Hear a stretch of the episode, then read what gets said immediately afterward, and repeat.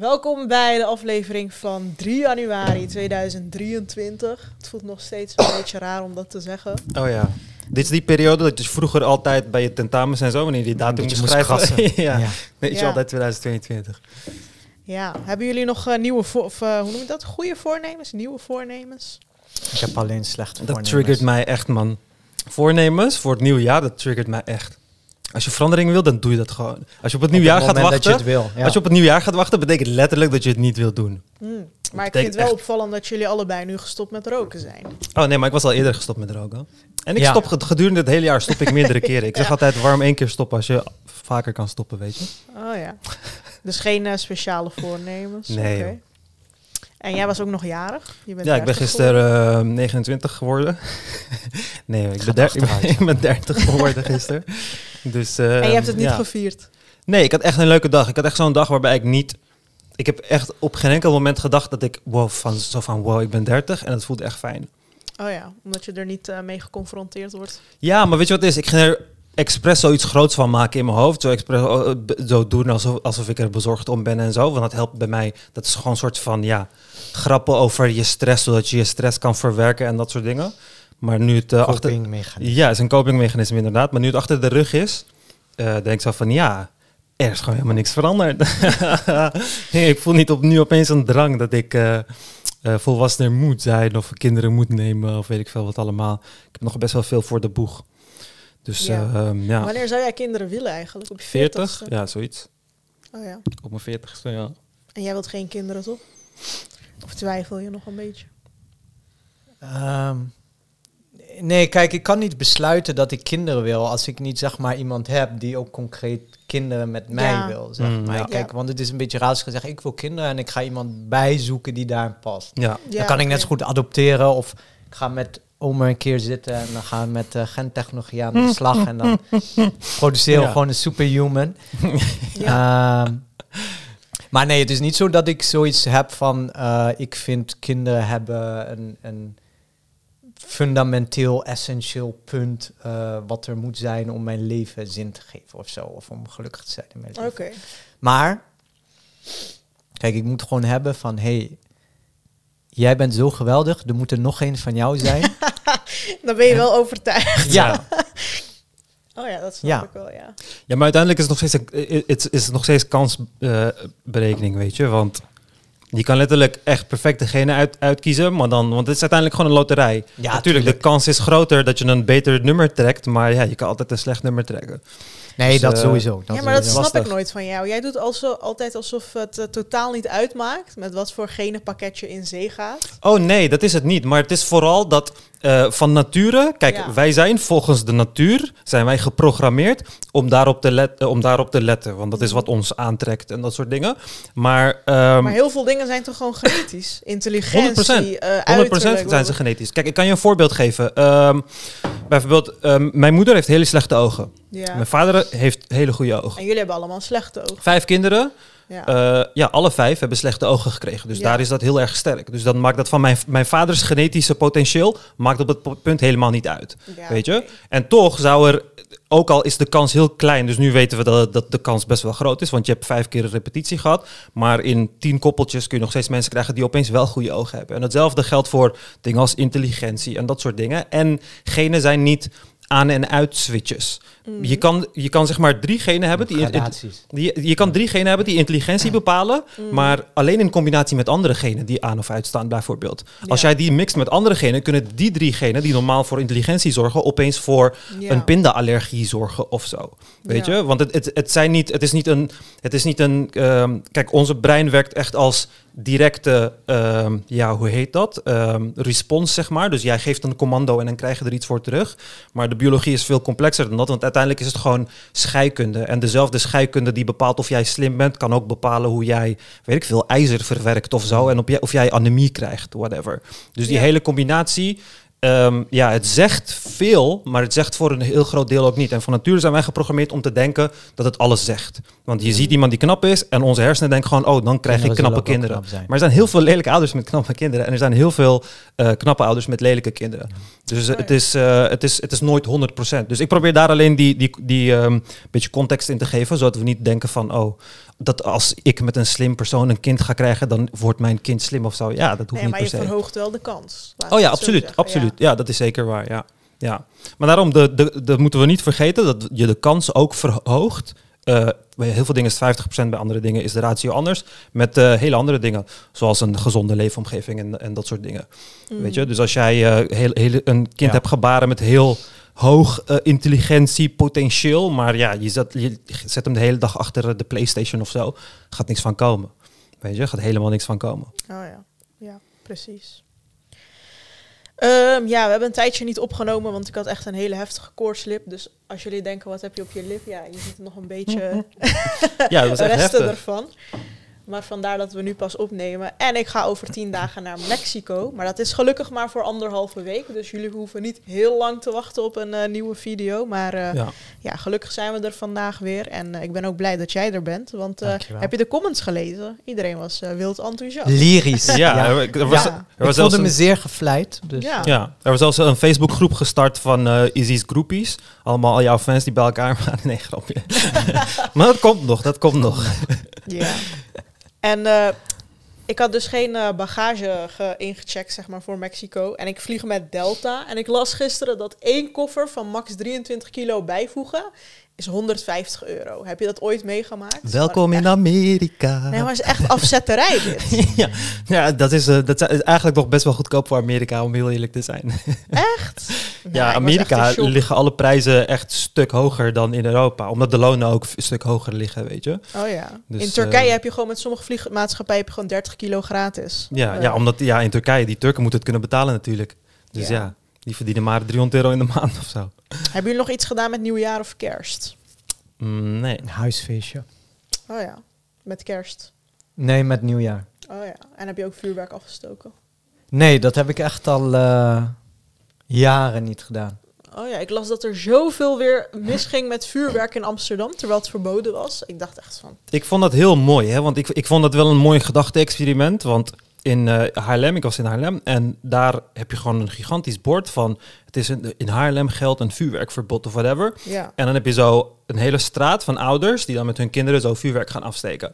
Oh. En dan denk ik van, ja, kijk, als, als mensen dat soort, als andere mensen dat soort dingen doen, dan gaan we snel zeggen van, hé, hey, ja, maar kijk, het mag niet. Dat is gewoon de wet. Je moet gewoon de wet volgen. Ja. Het is gewoon de wet. Dus als je een goede burger wil zijn, moet je de wet volgen. Ja. Maar wanneer we dat zien, dan knijpen we een oogje toe. Dan denken we zo van, oh ja, het zijn Ja, gewoon ouders met kinderen of weet ik veel wat. Nee, maar er hoort eigenlijk, als de wet opgevolgd moet worden, moet Ja. daar politie komen. Maar de wet is volgens mij nergens opgevolgd, want Nee, ja, eh, precies. iedereen ging massaal vuurwerk Ja. afsteken. Ja, maar er zijn van die dingen die dus onschuldiger lijken. Dus bijvoorbeeld eh, paywalls omzeilen van eh, nieuwswebsites en zo. Ja, dat is net zo al iets als eh, zonder te betalen ergens binnenglippen. Weet je, het is eigenlijk letterlijk dat. Maar het voelt wat ehm, onschuldiger omdat het digitaal is. En laatst was er ook een artikel Zo, dat over... is hetzelfde als bij de zelfscanning. Precies, er was daar een artikel Ja. over. Dat superveel. Er zijn studenten die 400 euro in de maand stelen bij de zelfscankassa's. Weet je? En ze voelen het, het voelt voor hen heel onschuldig. Ze zeggen van ja, het is toch een groot bedrijf. En ze argumenteren het, ze verdedigen het ook door te zeggen van... Kijk, als je iets steelt zonder nog iets te betalen, ja, dan is het Mm. stelen. Maar op deze manier geef je jezelf korting eigenlijk. Weet je, je maakt je eigen twee halen, één betalen deals als het ware.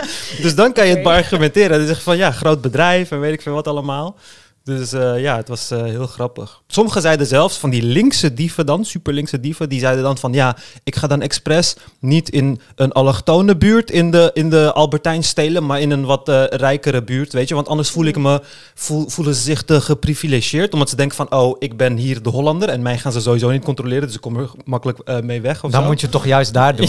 ja, ja, maar blijkbaar op dat gebied eh, doet hun geweten wel een beetje pijn, blijkbaar. Oh, dus, eh, er zijn ja. eigenlijk geen camera's bij die zelfscan. Nee, je hebt gewoon een routine. Je hebt gewoon, eh, eh, hoe heet dat? Gewoon steeksproefsgewijs eh, controles. Je hebt allemaal algoritmes. Weet jij een beetje hoe dat werkt, die algoritmes? Ik denk dat het best wel geheim is. Volgens mij is het gewoon eh, gerandomiseerd. Mm. Want ik ga wel eens... eh, Maar zou, zou er geen triggers zijn die zijn ingesteld of zo? Nee, die Nee, controles slaan nergens op. Ze Nee. pakken gewoon twee producten die boven liggen. En dan, Ja, oh, ja, ja. dan gaan ze kijken of je dat hebt eh, gedaan. gestolen, ja. Ja, ze moeten een bepaald aantal doen. Ik, ik ga altijd naar de plus, ga ik altijd naar de zelfscankassa. En ik heb wel eens gehad, dan kwam het twee dagen achter elkaar. Dan komt de cashier en dan, gaat ze, dan moet ze vier producten scannen. Eh, en dan heb ik twee maanden niet. Dus ik, ik denk dat het echt gewoon willekeurig is. Mm, Eh, ja. ja, misschien, ik ga er wel vanuit dat er ergens een... Ja, ze gaan daar door blijven innoveren. Dus er gaat er sowieso iets komen wat gedrag analyseert zo en daarvan dan een... Want waarschijnlijk heb je, hebben ze wel een, een systeem waarbij wanneer ze hebben gecontroleerd ze aanvinken of er daadwerkelijk was gestolen of niet. En met die data Ja, zou dat- je later een soort kan. van profiel kunnen bouwen. wat, je ook, wat je bijvoorbeeld ook zou kunnen doen is... Je hebt toch van die handscanners soms? Mhm. Eh, je kan dan de route zien die iemand loopt in de Mm. winkel. Nou ja, die wordt nu gebruikt voor marketingdoeleinden. Maar als je weet wie er heeft gestolen, dan zou je patronen kunnen herkennen als die bestaan. In Dan mensen zou die ik zo erg vaak gecontroleerd... Ik heb ADHD. Ik loop let, elke keer als ik ga winkelen, loop ik door de, hetzelfde gangetje minimaal zes, zeven keer. Ja, minimaal. ik- ik Want ik moet echt een paar keer heen en weer lopen Ja. en terugkomen. Nee, maar als dat een indicator is, maar... Ja, maar dat soort dingen ga je dan krijgen. Dat als, als soort van eh, bepaalde algoritmisch gedrag bij normale mensen eigenlijk Ja. overeenkomt met gedrag van soort van neurodivergent mensen, van Ja. mensen of ouderen of whatever. Ja, ja, ja. Dan ga je van die false positives krijgen Ja. door algoritmes later. Ik vraag me wel af wat er gebeurt. Stel, eh, een of andere oma heeft kindersurprise gestolen. Ja. Wat gaan ze doen? Gaan ze haar... Nee, maar ik eh, denk dat je dat gewoon ook moet scannen en dan betalen. En dan, want officieel Oh, ja. heb je nog niet gestolen, natuurlijk. Je bent nog niet uit de winkel gegaan. Nee, dus, maar je eh, hebt, al afge- je hebt al betaald en je hebt een bonnetje gekregen. Ja, maar je wordt niet gecontroleerd nadat je de poort uitgaat. Oh ja, klopt. je wordt Ja. gecontroleerd voor je de bent poort. nog in binnen de Ja. grenzen. Dus je moet gewoon scannen die dingen en dan. Maar ik Ja, maar las je in wordt dat. pas gecontroleerd als je afronden klikt. Dus je Ja, bent ik las klaar. in dat ar- eh, artikel dus een hele goede tip dat je pakt twee zakken, je vult twee zakken en die ene zak die scan je allemaal en die ga je afrekenen. En als je niet wordt gecontroleerd, loop je door. En als je wordt gecontroleerd, zou je die tweede tas gewoon apart afrekenen. want dat waren boodschappen voor iemand anders, weet je. Ja, soms moet je dingen apart afrekenen. Oh, Dat vond ik een hele goeie, want het is Ja. een perfect excuus. Ja, nu hebben we eh, een paar duizend mensen geleerd hoe je effectief kan spelen bij de zelfscankassa. Maar ja, ik vond het wel een geinig artikel. Oh ja, gaven ze gewoon tips over hoe je kan stelen. Ja, maar in dat artikel stond ook dat in huisfeestjes wordt besproken van... oh, en stelen jullie ook? En dat er heel open over wordt gedaan. Gewoon onder studenten, doodnormale mensen. Terwijl als het normaal stelen was, dat je dingen in je tas doet... ja, dat is wat beschamender. Maar Wat, wat is weet het je? verschil? Dus Precies. uiteindelijk is er geen verschil. Er is eigenlijk geen verschil. Maar het is hetzelfde als iemand eh, voor zijn gezicht met eh, bedreigen of zo en het via het internet doen. Internet voelt gewoon onschuldiger. Weet je, het voelt nep. Het voelt, eh, omdat het digitaal is of zo en er is geen persoon voor je en weet ik veel wat allemaal, voelt alles wat, wat nepper. Je, gaat, je bent gewoon een beetje de. de Ja, dat het is hetzelfde als met, met, eigenlijk met agressie op de weg. Mm. Dus, dus, dus, dus eh, het is onderzocht onder een, onder een groep mensen in het verkeer, zeg maar. En, en, en ehm, wanneer ze boos of agressief worden. En dan gingen ze dat verder analyseren. Maar het is dus zo dat je ziet geen mens meer waar je een interactie met, maar een object. Maar dat is Ja. ook zo. Je ziet een, Ja. eh, je ziet een, ja, gewoon een auto. Dat is, Mhm. is, ja, je weet wel dat er mensen in zitten, Ja. maar voor jou is het geen object. Dus dan is, Je is scheldt er de volle Ja. huid uit en Ja. dan rij je langs en is het gewoon gewoon een oud omaatje. ja, Ja. Ja. Ja. Ja, misschien moeten we de chauffeurs hun gezichten zo plakken aan de achterkant van de auto. Ja, dat je zo'n erin. gewoon met een led eh, verlichting, zeg maar. Eh, Maar het ding is, ehm, jij zei van eh, paywall omzeilen, dat voelt niet slecht. Maar Mhm. er staat ook geen straf op. Misschien daarom. Ja, maar eigenlijk, ja, maar- ja, staat, er, staat er echt ook een. Ja, maar eigenlijk, als ze je zouden aanklagen, zou er een straf op kunnen eh, zitten, weet je? Want je zou het vast via de wet, want je bent een online beveiliging aan het omzeilen om bij data te komen. Dat is op zijn minst, ja, ik weet, het is niet computervredebreuk, maar het is wel, het is hacken eigenlijk. Het valt Maar gewoon onder hacken. zoveel mensen tegelijk. Nou ja, precies. te- technisch gezien is het denk ik wel computervredebreuk. Mm. Omdat je de wet zegt dat... ehm, de Ja, is definitie van computervredebreuk, is dat je beveiligingsmechanismen Mhm. omzeilt om ehm, gebruik te kunnen maken van. Of jezelf Ja. toegang te verschaffen tot. En dat is wel iets waar vier jaar celstraf op staat. Dus, Kijk, daar hadden we het net ook over. Ehm, er zijn heel veel mensen op de wereld geweest die door organisaties, door brein, gewoon doodnormale mensen, zijn aangeklaagd omdat ze films hebben gedownload. En dan hebben ze honderdduizend euro's aan boetes gekregen. In Amerika zelfs miljoenen. Want het zijn dan van die voorbeeldcases waarbij ze Ja. mensen proberen bang te maken. Maar ja, elk persoon. Films downloaden. Ja, elk persoon op aarde, Dat deden mensen vroeger. alle studenten, nog steeds. letterlijk iedereen heeft wel eens illegaal een film gekeken zonder Ja. inderdaad. Iedereen, letterlijk Ja. iedereen. Maar het is gewoon bij wet is het verboden. Maar niemand die zegt van, hé, hey, nee, de wet is de wet en daar moet je aan houden, want anders ben je gewoon een crimineel. Nee, dat zeggen we niet. Dat zeggen we alleen bij dingen die wij niet doen, maar anderen wel. Dan zeggen we dat. Maar als we het met z'n allen doen, dan is het niet erg. Dan is het gewoon, oh ja, het is onschuldig, we doen het gewoon met z'n allen. Weet je? Ja, precies. Dus ehm, ja. Nee, maar dat is ook. Kijk, in, in wetten is natuurlijk, je hebt twee dingen. Je hebt handhaving en je hebt internalisering.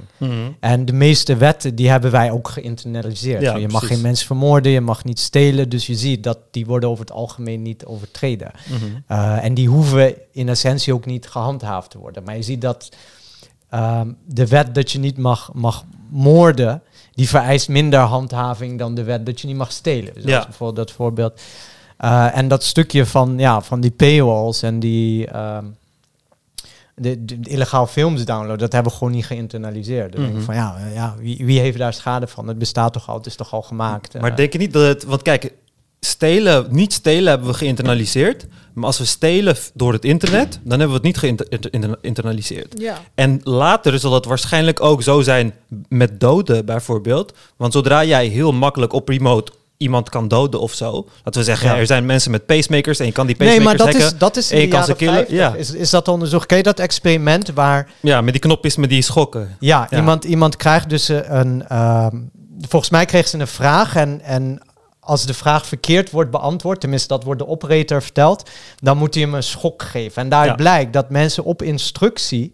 Kijk, hier werd dan onderzocht van hoe volgen mensen gezag op, of wat Ja. ze als gezag Ja, hoe, ervaren. hoe ver gaan ze daarin? Hoe ver- maar ze gingen bijna allemaal tot een dodelijke dood. Tot er geen geluid meer kwam van de overkant. Tot de persoon aan de overkant niet meer schreeuwde, dus dat hij dood was. Ja. Ja. En, en ja, dat is natuurlijk heel anders dan dat je Ja, maar dat heb je toch met moeten drone, wurgen. eh, dronepiloten die dan vanuit Amerika een container in een Amerika achter een computer eh, scholen gaan bombarderen. Ja. En ja, dat voelt gewoon als een videogame, weet je. Ja. Dus eh, ja, zodra die afstand ertussen zit, dan, eh, dan, ja, dan pro ons brein dat gewoon op een hele andere manier. Dan is het opeens niet erg weer. Druk gewoon op een knopje en dan gaan mensen dood. Ja, dat doen we in elk spelletje. Ja. Ja, je moet die handhaving inderdaad ook verdelen, wat jij zegt. Dus je moet kijken naar wat belangrijker is en zo. Maar je kan natuurlijk ook gewoon de wet aanpassen als het geïnternaliseerd is. Dus als we zeggen, oké, iedereen downloadt films, dan moet je het ook gewoon niet strafbaar maken, lijkt me toch? Want niemand handhaaft het toch. Het probleem is alleen dat je dan voor hen het wegneemt. Kijk, zodra...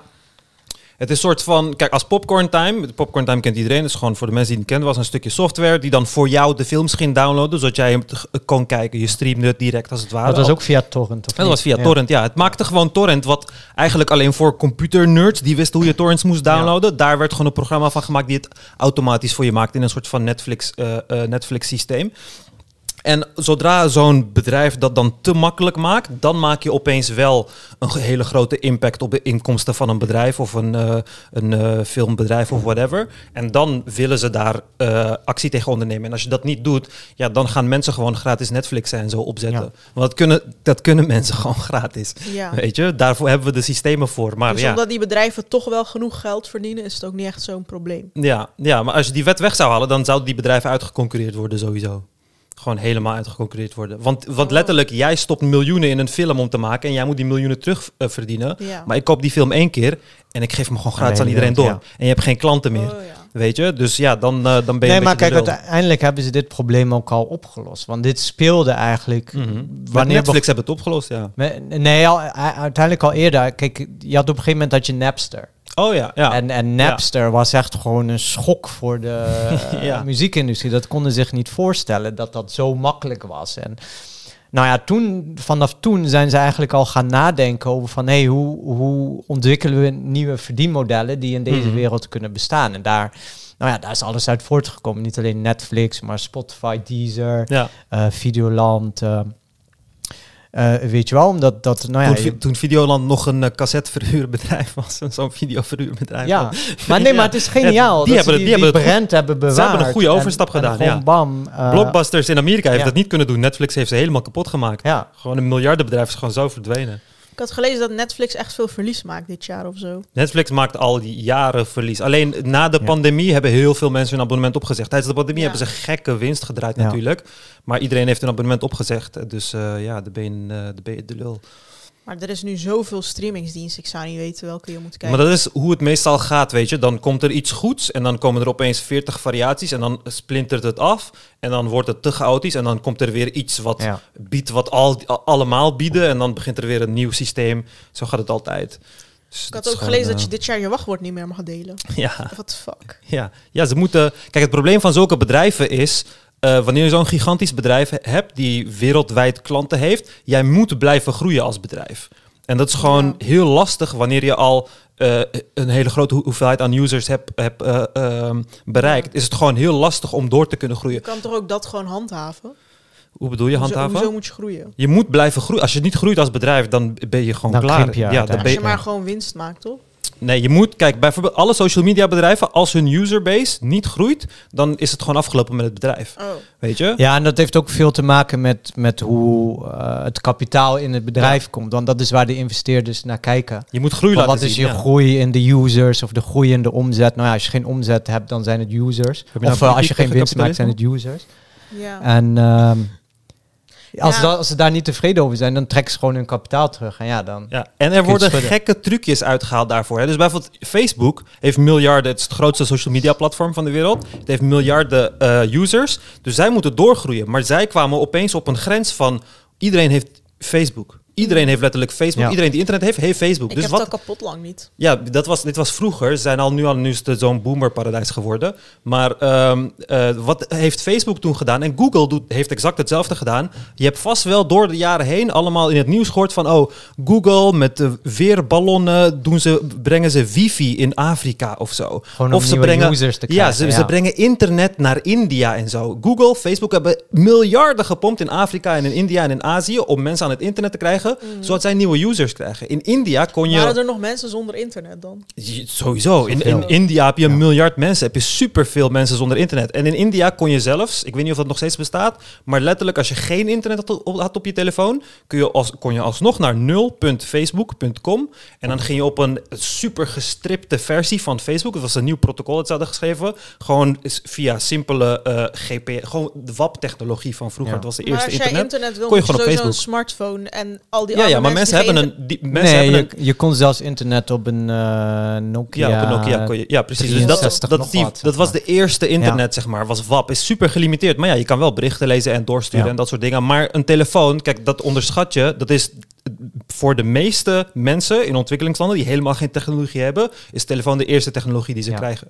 Mm. Je hebt mensen die gewoon in Dus er hutjes zijn wonen, ze mensen hebben die niks. wel telefoon hebben, maar geen internet. Je hebt, Ja, je ja, hebt ja. plekken, ja, ja, ja, om te en bellen, dat- ja, je moet communiceren. En je hebt plekken waar er gewoon hongersnood is, waar wel gewoon 80% van de mensen eh, een telefoon telefoon, heeft. Ja, Oh. ja. Dus eh, Hoe komen ze aan die telefoon dan? dat zijn al onze telefoons. die worden gerefurbished. In Afrika heb je een overvloed aan t-shirts. Oranje t-shirts zie je soms random in Ghana en zo. Het is allemaal gedoneerde- Vuvuzela's. Ja, gedoneerde dingen, weet je. Al onze oude telefoons gaan we daar naartoe. We Oh. dumpen het daar, maar dan verzinnen we smoesjes dat we het aan ze geven uit eh, weet ik veel wat, maar we dumpen daar. Nee, ze worden niet al- nee, ze worden echt, echt verkocht. Ja, ja, sowieso. maar, Er is een die- handel, worden- er is een handel dus erin, best wel grote handel. Ja. eh, en nu ook zeg maar met eh, circulair en duurzaamheid Ja, is dat wel een belangrijke markt om ehm, telefoons naar eh, ja. eh, te kunnen verschepen. Want wij willen hier gewoon eh, om de twee jaar een nieuwe telefoon. Mhm.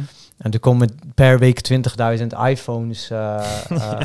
Als je uitgaat van een levensduur van twee jaar, komen er 20.000 iPhones terug op de markt. Maar Ja. ja, die gaan ergens heen.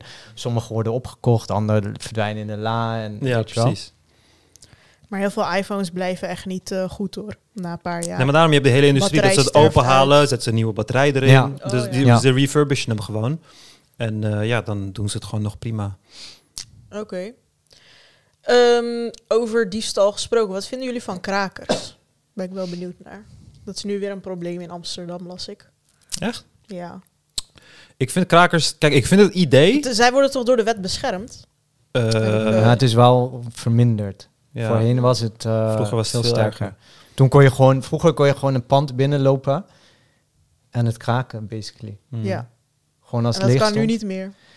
Ehm, nou, je kreeg in het oude stelsel kreeg je bepaalde rechten als kraker. Mm. En volgens mij krijg je die nu niet meer. Maar ik weet niet welke rechten het specifiek zijn. Maar je had een bepaalde bescherming. Je moet sowieso een, een, ik weet niet, er is een bepaald limiet dat je daar al in moet zitten. Want wanneer je er net in zit, kunnen ze je eruit trappen of zo. Dus je moet Mhm. ongezien een paar dagen of zo erin zitten. En dan Ja. heb je recht om er langer Ja. in te zitten of zo. Maar je moet echt, er moet een bed zijn en allemaal dat soort dingen. Kijk, het idee vind ik mooi, nobel, zeg maar. Dat oké, eerst als een pand heel lang leeg staat, oké, ga er maar in wonen, want je hebt gewoon onderdak nodig. Maar ik vind krakers echt hele vreemde mensen. Ze hebben altijd, gewoon, altijd zijn het gewoon van die mensen die gewoon niet willen werken. Ja, Weet is wel een beetje aparte cultuur. zeg maar. ja. Ja. En dan denk ik van, oké, maar kijk, als je dat soort, als je, als je zeg maar hoge, als je, hoe heet dat? Als je wilt spelen alsof je het beter weet, dat je, dat je, dat je wilt een statement wilt maken van, oh ja, kijk, er staan hier allemaal huizen, maar mensen leven op straat, dan moet je het wel, ja, vanuit een positie doen dat je, ja, laat zien dat je geen fucking nietsnut bent, zeg maar. Weet je, in plaats van, ja, ik wil niet werken en ik wil gratis woning en ik wil dit en, en, ik ik wil dat. verpak dat onder een ideologisch Ja, verhaaltje, precies, zeg maar. Ja. precies. Eh, Het is gewoon zo irritant. Want ik heb wel eens gechilled met krakers, maar over het algemeen zijn het gewoon ja, niet echt eh, mensen waar ik eh, heel graag mee zou praten of zo. Het zijn heel- altijd vreemde types. Er zijn wel hele chille krakers. Ik denk dat de vroegere kraakcultuur ook eh, anders was dan nu. Maar nu zijn het vooral, zeg maar, troubled jongeren die dan gewoon wegens, ja, ik weet niet, ze hebben gewoon geen therapie gevolgd of zo. Daarom Mm. kunnen ze geen baan vasthouden, willen ze niet werken en haten ze het systeem. En dan ja, gaan ze maar eh, die rol innemen of zo. Ik weet het niet.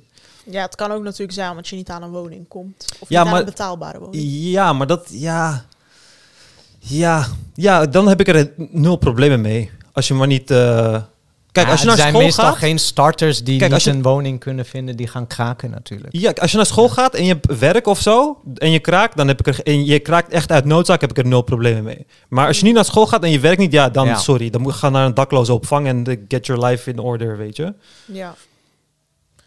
Oké. Ehm, ik heb dus voor het eerst eh, Home Alone gezien. Oh my dat, god. dat wou ik even delen. Heb je dat gezien, Home Alone? Ja, toen ik zeg maar vijf, zes was. Oh dus, oké. eh, Ik heb het dus voor het eerst gezien. Ja, ik weet niet, het had gewoon niet mijn interesse. Maar met mij film kijken is gewoon kapot irritant. Want dan ga ik gewoon de hele tijd zeggen wat er ongeloofwaardig aan is. Dat- maar Bijvoorbeeld die scène dat hij die dieven wegjaagt met die film, Ja. zeg maar. Dat hij zeg Ja, maar rotjes soort gooit. En eh, Of dat de moeder haar kind vergeet. En Ja. pas in het vliegtuig Daarachter ontdekt. komt. Maar ja, goed. Ik ben heel slecht in een soort van meegaan in die... eh, Ook dat hij gewoon nooit de politie belt, gewoon. Niet één keer. Gewoon Ja. niet één keer. Ja, precies. Hey, die, willen jullie je oud voelen? Die, eh, d- dat jongetje, Macaulay Culkin, 42 jaar Wou nu. ik net zeggen. Ja. Ja, die, is toch, 42 jaar. die is dus miljonair geworden door die film. Ja, maar hij heeft heel erg een eh, drugsprobleem. ja, hij is eh, echt Ja. helemaal eh, van Michael Jackson had nog aan hem gezeten. Hij zegt van niet, maar ja, ja, ik weet niet. Hij chillde als kind vaak met Michael Jackson en zo. Dus. Ja, maar besef dat je als kind meedoet aan een film en je, wordt gewoon, je hoeft gewoon nooit meer te werken in je hele leven. Dat je zo Ja, maar je leven wordt meestal wel fucked up. Kind, er zijn heel veel kindacteurs. Ook dat eh, jongetje van I See Dead People. Weet je? Dat Ja, jongetje, ja. dat hele Hoe schattige heet die film jongetje. ook weer? Ehm, fuck, ik weet het niet. Sense. Ja, de Sixth Met Sense Bruce inderdaad. Willis er Juist, ook in, toch? juist. Ja. Ook eentje met die alien in die maaiveld, maisveld en Ja. zo. Dus hij is, hij was gewoon zo'n lief schattig kindje en hij werd uiteindelijk zo'n dikke acteur die gewoon nooit meer in een film verscheen en zijn leven was gewoon kut en je hoorde niks meer over hem, Ja. weet je. Dus eh, ja, veel kindacteurs die doen het niet goed hoor. Lindsay Lohan, die is ook gewoon eh crack junk geworden uiteindelijk. Ja. Weet Waar je? speelde zij ook weer in? Parent Trap, waar ze zo'n tweeling was en zo. Die had ik op video. Dat is echt zo'n wijvenfilm. Vrouwenfilm. Van mijn moeder waarschijnlijk. Maar eh, die, wat nog meer? Dus beroemd worden op jonge leeftijd is niet goed voor je. Mm, maar het hoort eigenlijk sowieso niet. Je bent aan het werk, hè? Je werkt. Ja. Je bent Ja. kind, je Ja, werkt. want hoe dat is zit dat letterlijke met, met kinderarbeid. ar- arbeidsrechten? Het is letterlijk bedoel, ja. kinderarbeid. Maar in Amerika heb je dat dus heel erg. Je hebt van die beauty pageants voor kinderen en zo. Ja. Het zou fucking verboden moeten worden gewoon. Ja. Gaan zo al- kinderen van vijf, zes in een jurkje gaan ze zo eh, een, een show geven. En dan staan er zes mannen zo van in de veertig die ze dan gaan judgen. Zo. En ja, die ouders die pushen het dan gewoon. Want het zijn allemaal van die soccer moms die aan de antidepressiva zitten. En dus geen goede jeugd hebben gehad. Fentanyl toch eh, Ja. tegenwoordig. En die proberen dan hun jeugd te herleven door hun kind of of zo? Nee, beauty pageant. Dat Ja. is letterlijk eh, van kleine kinderen in zo'n jurkje. Het is gewoon een Gewoon een soort misverkiezing. modeshow, zeg maar. Misverkiezing voor kinderen, zeg maar. Voor meiden. Het dat is is, echt, normaal daar. ja, het is, echt, eh, het is echt een beetje gestoord. Maar ja, het is gewoon onderdeel van hun cultuur, ja. Over coke gesproken. Ik, la- ik las dus een... Ja, Wanneer hebben we iets over eh, gezegd dan? en drugs en dat ze allemaal verslaafd zijn Oh, aan ja, ja. en zo. Mm. ja. Ehm, sowieso hebben daar heel, heel veel beroemde mensen hebben, gebruiken dat, denk ik. Mhm. Want ik zit dus in die schrijverswereld. Letterlijk iedereen zit aan de drugs. Mhm. En ook beroemde schrijvers als Deelder en zo, die zaten gewoon aan... Die zeiden, die zeiden gewoon openlijk, ik zit aan speed en zo. ja. Maar Abu Taleb, die gaf dus een interview. Ik vond het echt heel opvallend wat hij daarin zei. Is helemaal niet opgepakt door de andere media. Maar hij zegt gewoon van... We kunnen dat wat in Rotterdam gebeurt, weet je wel... al die kook wat binnenkomt, kunnen we gewoon aanpakken. Maar die elite gebruikt zelf kook. Dus ze pakken Absoluut het niet waar. Nee? Het is absoluut niet waar dat je die invoer kan eh, eh, eh, tegenhouden. Het is echt onmogelijk. Ik kan het echt niet aanpakken. Nee? Nee, nee dat zou echt dus niet het kunnen. is want- niet eh, onwil, zeg maar. Je zou het kunnen verminderen, maar dat haalt letterlijk geen re- reet uit. Kijk, zodra jij de invoer vermindert, gaat de prijs omhoog, wat meer mensen aantrekt Om het cocaïne doen, in ja. te voeren, omdat je er meer aan kan verdienen. Amerika probeert al jaren de war on drugs, maar het gaat je gewoon niet lukken. Hmm. Je hebt, eh, kijk, of je nou Rot als je Rotterdam niet doet, als je laten we zeggen we gooien Rotterdam helemaal dicht, ja, dan gaat Antwerpen Mm. gewoon twee keer zoveel coke binnen, binnenhalen. Oh, ja. Weet je, dat doen ze gewoon. Dat, dat, dat kan je niet tegenhouden. Want je zou letterlijk elke container moeten scannen. En dat is gewoon echt onmogelijk. Dan gaan mensen echt enorm lang op hun... Dan gaat de hele economie enorm lang op hun eh, producten moeten wachten. De, Ja. de, de schade en de kosten die daar, da- daarbij komen kijken is echt... eh, En ja, als we het niet vanuit Antwerpen binnenkrijgen... Ja, Europa bestaat uit zo fucking veel landen. Dan doen we het via Italië of via Albanië. Is echt lastig. zodra het Europa binnen is, dan maakt het niet meer uit. Ja, het is echt niet lastig. Maar waarom zou je sowieso geen coke mogen kopen? Ja. Dus er is geen reden voor om Jij bent nu ook voor mogen. legalisering. En daar ook. Ja, ik vind het gewoon raar dat je, dat, dat je, dat je geen coke mag kopen. Je hebt bedoel- gewoon kook in de ziekenhuizen. In het ziekenhuis hebben we gewoon... Kijk, mensen Morfine. snuiven. Mensen snuiven. En snuiven is een manier van intranasale inname, zeg Ja. maar. De bloedvaatjes in je neus en zo, die nemen het allemaal op. Dat doen we in de medische wereld ook met een neusspray. Met een neusspray is intranasale opname Ja. over het algemeen. Dus in het ziekenhuis hebben we gewoon cocaïne neusspray. Gebruiken we voor neusbloedingen en dat soort dingen. Ja. Maar het werkt op dezelfde manier. Als je ongezien drugs wil gebruiken, speed, eh, cocaïne, ketamine, dat soort dingen, pak je gewoon een eh, eh, zoutoplossing eh Gewoon met een neusspray. kruidvat. Ja, Ja. dan maak je hem open en dan Is stop je daar. dan? Stop je, nee, nee, nee, daar stop je de Oh. coke in. Daar Ja. stop je de drugs in. Die laat je daarin oplossen. en ja. dan spuit je dat in je neus. En dan heb je gewoon een perfect gedoseerde, pure, tenminste als je grondstof puur is. Je kan gewoon op farmaceutische kwaliteit kun je zo een neusspray maken. En ja, dat is niet anders dan een, eh, hoeft niet anders te zijn als een kopje koffie. Weet je?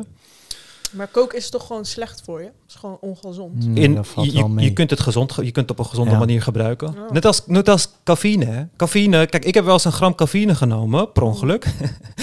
per ongeluk. Een gram. En, eh, en ja, en, eh, ja je, je voelt letterlijk je hart drukken tegen je borstkas zo elke Ja. keer wanneer die, wanneer die gaat. En ja, ik dacht letterlijk dat ik eh, ieder moment zou kunnen ontploffen zo. Maar het is net zo gevaarlijk. Mm. Alleen ja, het gaat gewoon puur om de, eh, om de dosages. Want die mensen, die mensen eh, in Colombia en zo, hoe de inheemse bevolking het gebruikte, is gewoon een blad. En je koude gewoon op een blad. erop, Ja. En dan kreeg je gewoon een paar milligram eh, eh, eh, eh, cocaïne binnen. En dat had exact hetzelfde effect als cafeïne. Gewoon een opweppend effect. We kunnen er thee van trekken. Ja, je kan er Ja. thee van maken, dat soort dingen. Het hoeft niet per se gelijk... Kijk, zodra jij het als coke gaat verkopen zo... dan heb je gelijk een pure versie. Die moet je op de markt brengen. Want als je drugs gaat vervoeren... moet het zo puur mogelijk zijn. Mm. En dat is pure stoffen. Dat is niet de correcte manier om dingen in te nemen. Kijk, als eh, paracetamol... eh, of een andere medicatie, als het illegaal was, dan zouden we het in zakken poeder verkopen zo. En dan is het veel makkelijker om te veel in te nemen, Ja. te overdosen, allemaal dat soort dingen. Want er bestaan geen kleine dosages. Ja. Het is moeilijk om een mini-lijntje te nemen of zo, of whatever. Maar als je gewoon een neuspreetje hebt of whatever, ja, dan, dan dan kan dat gewoon. Onder Ja, toezicht van Ja, en daarbij, al- alle problemen die er zijn met drugshandel, zijn niet de drugs zelf. Mm. Kijk, je hebt dingen als eh, eh, fentanyl of eh eh, crystal meth, zeg maar. Die zijn gewoon heel gevaarlijk. Maar er zijn gewoon zoveel dingen die giftig of ongezond zijn. En die zijn verboden om die reden, zeg maar. Je, maar het bezit en handel is niet verboden. Mhm. Eh, maar het aanbieden aan consumenten ervan is verboden. En dat is heel wat anders dan het nu, zeg maar, werkt met de opiumwet. Ja. Mhm. Maar waarom zou, waarom zou cocaïne illegaal moeten zijn? Nou, Of er, eh, MDMA of, of, of, of, of wiet, wat dat betreft. Want dat is nu technisch gezien ook nog illegaal. Ja, we hadden de Nederlandse eh, co- cocaïnefabriek hè, in Amsterdam, een, Mm. eh, best wel een tijdje geleden, waar we hier maakten we gewoon hele goede cocaïne vroeger. voor, de, voor de farmaceutische industrie. en Ja, zo. ik denk dat men bang is dat er... ja, er zijn sowieso heel veel verslavingsgevoelige mensen.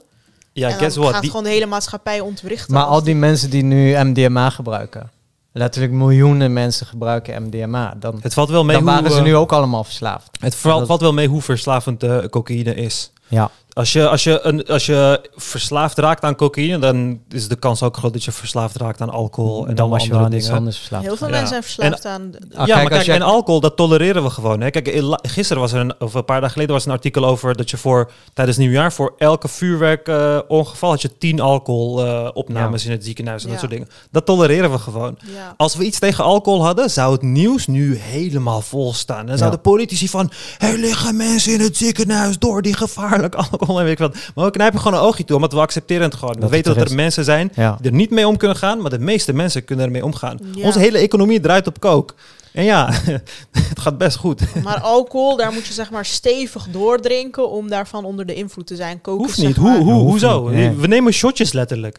Oh ja, oké. dat- We kunnen, let- we, kunnen, we kunnen flessen kopen waarvan we weten van als je deze fles leeg drinkt, krijg je alcoholvergiftiging. Maar dat mag je gewoon kopen. Als je boven de Ja. 18 bent, mag je daar gewoon vijf van naar huis meenemen. ja. Nee, maar zelfs als jij, als jij twee of drie wijntjes drinkt, dan, dan merk je dat al.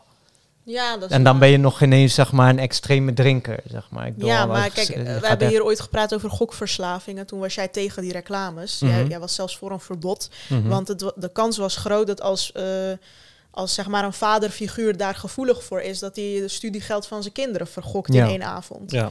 En zo is het ook met drugs. ja, kijk, ik ben, tegen, ik ben tegen het mooi maken van dingen. Kijk, reclames van, over gokken en over alcohol, het koppelt het aan gezelligheid en dat soort dingen. Ja. En mooi, en het praat niet over de gevaren ervan en dat soort dingen. Ja. En dingen die dat soort gevaren hebben, hoor je niet. Kijk, letterlijk als we, als we geld moeten lenen, moet er een fucking Deze disclaimer. Ja, heb jij die meegenomen? Nee, Nee. Oh, ik ja. was de wijn vergeten vandaag. Dus, Het is eh, gewoon van de supermarkt. Dus ik vind, ik vind gewoon sowieso dat er daar een eh, restrictie in moet, eh, moet komen. Vooral ook omdat jongeren naar reclames kijken, weet je. En dat doen we bij alle dingen. En kijk, anders, kookreclames zouden fucking geweldige reclames zijn. Ja. Wow, heb je zie je zo'n guy met een saai leven, trekt die een lijntje, komen de strippers Klaar. zo. Ja, ja, ja. vuurwerk, de Ja. glitters. Maar jij denkt dus niet dat eh, bijvoorbeeld ouders daar versla als, als je het legaliseert, dat, dat ze er makkelijker aan kunnen komen. En Ieder, je kan er letterlijk echt super makkelijk dat aan kinderen komen. daaronder lijden. Elke, dit is voor, alle ou- eh, voor iedereen die kinderen heeft eh, tussen de 18 en 24 jaar. Al jullie kinderen, al jullie kinderen hebben het nummer van een dealer in hun telefoon. Ja. Die ze gewoon elke, elke week Waarschijnlijk wel WhatsApp, jonger, ja, een maar. lijst WhatsApp van ik heb dit en dit en dit en dit. En Ja. als ze binnenkort, als ze in de zomer naar een festival gaan, dan gaan ze daar alvast hun MDMA en hun ecstasy bestellen. En die gaan ze dan verstoppen in hun BH en meenemen zo. En ja, ze raken allemaal niet verslaafd. En de hoeveelheid slachtoffers is heel weinig. En de slachtoffers die er wel ontstaan, ontstaan door te hoog gedoseerde pillen, allemaal dat soort dingen. Dat was ook met de drooglegging in Amerika. Had je geen bier meer. Niemand maakte bier, want het was, het was te kostig. Het was Ja. allemaal gewoon bijna pure alcohol. Moonshine, bijna Ja. pure alcohol. Omdat ja, het moet Mm. gewoon zo geconcentreerd mogelijk. Zodat we zoveel mogelijk kunnen vervoeren. Weet je? Ja. Dus dat krijg je er dan van. Maar als jij gewoon op het festival één pilletje kon halen... waarvan we weten van... Hey, dit pilletje kan jou niet een overdosis veroorzaken, whatever. Ja. Want het is gewoon één pilletje. En we weten dat het perfect schoon is. In plaats van dat het in een of andere boel ja, er dat kan kwaliteitscontrole zijn op Ja, het moment dat het uit het, zwarte eh, circuit komt. Ja, dit is het standaard verhaal van D66, maar bijvoorbeeld John van de Heuvel is hier zo op tegen. Als Ja, je zegt- John hij van wordt er echt boos van. Hij zegt die mensen Wat is zijn geen idee. argument tegen dan? Ja, ik, ik weet eerlijk gezegd niet meer wat hij zei, maar Het- hij het- zei van Kijk, er is, geen, er is geen valide argument tegen dingen als cocaïne of MDMA. Of, want dat zijn gewoon dingen die we gewoon heel goed kunnen produceren op een manier eh, nou ja, wat Omer zegt, dat je niet een, eh, Ja, maar dan een moet het- overdosis Dan moet het soort van wereldwijd overal gelegaliseerd worden. Oh ja, dat was zijn argument. Anders werkt het niet. Waarom niet? Alleen in Nederland kan het niet, want dan, gaat ieder, dan wordt dit een narcosstaat. Dan gaat iedereen Nou, hier... dan komen ze toch hier komen drugs halen, is toch goed voor onze economie? Waarom is John van der Heuvel tegen onze economie? Ja, toch? Kijk, we hebben overal dit soort experiment, eh, experimenten gedaan. En al deze doemdenkers denken van... Oh nee, de wereld gaat eronder wanneer we dat gaan doen. Het, is, het, heeft, het heeft letterlijk nergens heeft het eh, voor eh, slechte eh, dingen gezorgd. Maar waar is het gelegaliseerd dan? Ja, bij- ik heb het over... bijvoorbeeld- Kijk, in, in Portugal is het gedecriminaliseerd bijvoorbeeld. Het gebruiken allemaal dat Ja. soort dingen. Maar in Amerika was er hele grote weerstand tegen bijvoorbeeld wiet. En daar, alle staten doen het perfect. Zij zijn daar nu verder in dan wij. Ja, veel Ja. verder in dan wij. En Maar cocaïne, dat, dat was ook tot, ja, voor een hele lange tijd was tot, het ja, tot 1970 volgens mij kon je, was dat niet gecriminaliseerd. Nou ja, Ja. ontspoorde onze samenleving toen? Nee. Ja. We hebben in die tijd meer gepresteerd dan dat we in de afgelopen 20 jaar hebben ge- gepresteerd. Nee, maar als het ook zo zou zijn, dan zou je ook denken van... oké, in welk land komt alle coke binnen in Europa? In Nederland. Waar heb je de sterkste coke in Europa? In Nederland. Waar wordt er het meeste coke gebruikt in Europa? In Nederland. Mm. Hoe doet Nederland het op de ranglijst van de Europese landen? Ja. Best wel fucking goed. waar is die is het toch de dystopie? ja. ja. waar is Ja. die dystopie? Weet je, waar is het? Ja. Ja, de Zuidas zou echt niet die, die nummers draaien... als eh, die cijfers draaien als er geen coke was. Ik ga even die, eh, dat boek van John van de Heuvel even lezen. En dan zijn argumenten.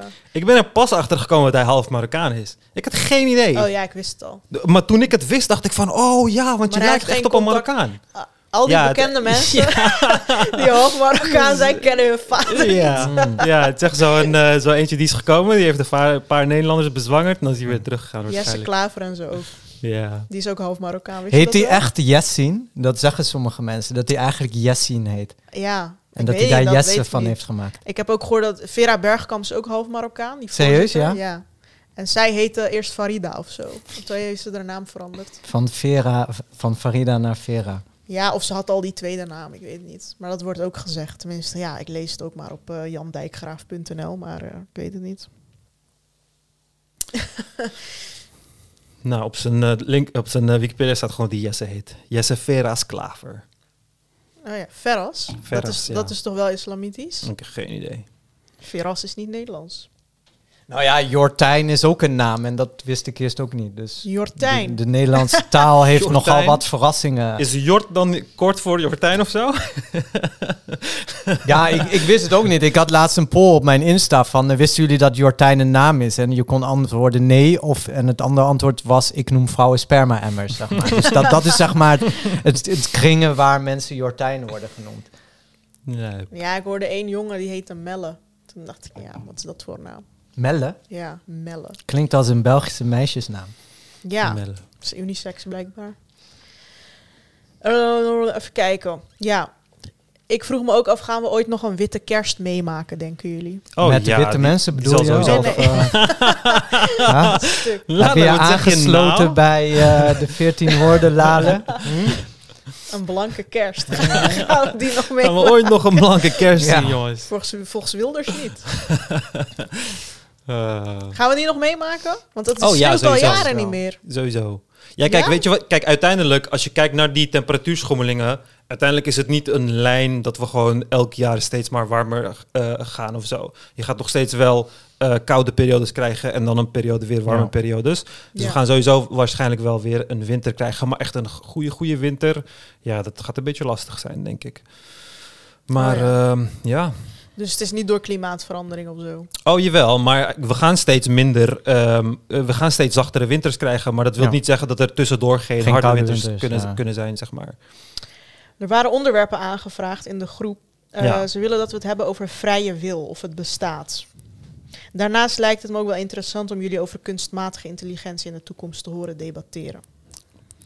Ja, Oké, laten we dat doen. Vrije wil, bestaat dat? Ik geloof niet in vrije wil. Ik dacht eerst van wel, maar ik ben daar steeds meer in veranderd. Ja, Want soms kom ik mensen tegen die zo dom zijn, dat ik denk, je hebt echt geen vrije wil. Gewoon, jij bent beïnvloedbaar voor letterlijk alles. Ja. Ik kan jou alles wijsmaken als ik het maar mooi verpak. ja dat, eh, dat klopt inderdaad. Ja, maar het is niet alleen dat. Ik geloof gewoon dat geen enkel keuze die mensen maken, dat geen enkel keuze op aarde gemaakt wordt omdat jij kiest voor die keuze. Ja, soms is het gewoon onmacht. Inderdaad. nee, het is gewoon altijd. Het is gewoon altijd geregeld. Ik, ik, eh, ik geloof dat er geen vrije wil bestaat in geen enkel vorm. Kijk, als je, Nee, zeg maar, als je, In niet, geen enkele vorm. Ja, als je niet in iets metafysisch gelooft, ja, zoals een ziel of zo, ja. wat zijn wij dan? Dan is het, dan is het hele universum is een reeks opvolgende stappen. Mhm. Want alle materie, alle deeltjes, tenminste dat is de kosmologische verklaring nu, die zaten op een punt gepakt. Eh, en die zijn toen zichzelf gaan uitbreiden. Nou ja, die deeltjes die hebben eigenschappen. Eh, en die worden geregeerd volgens bepaalde wetten. Dus in essentie is dat een gesloten systeem.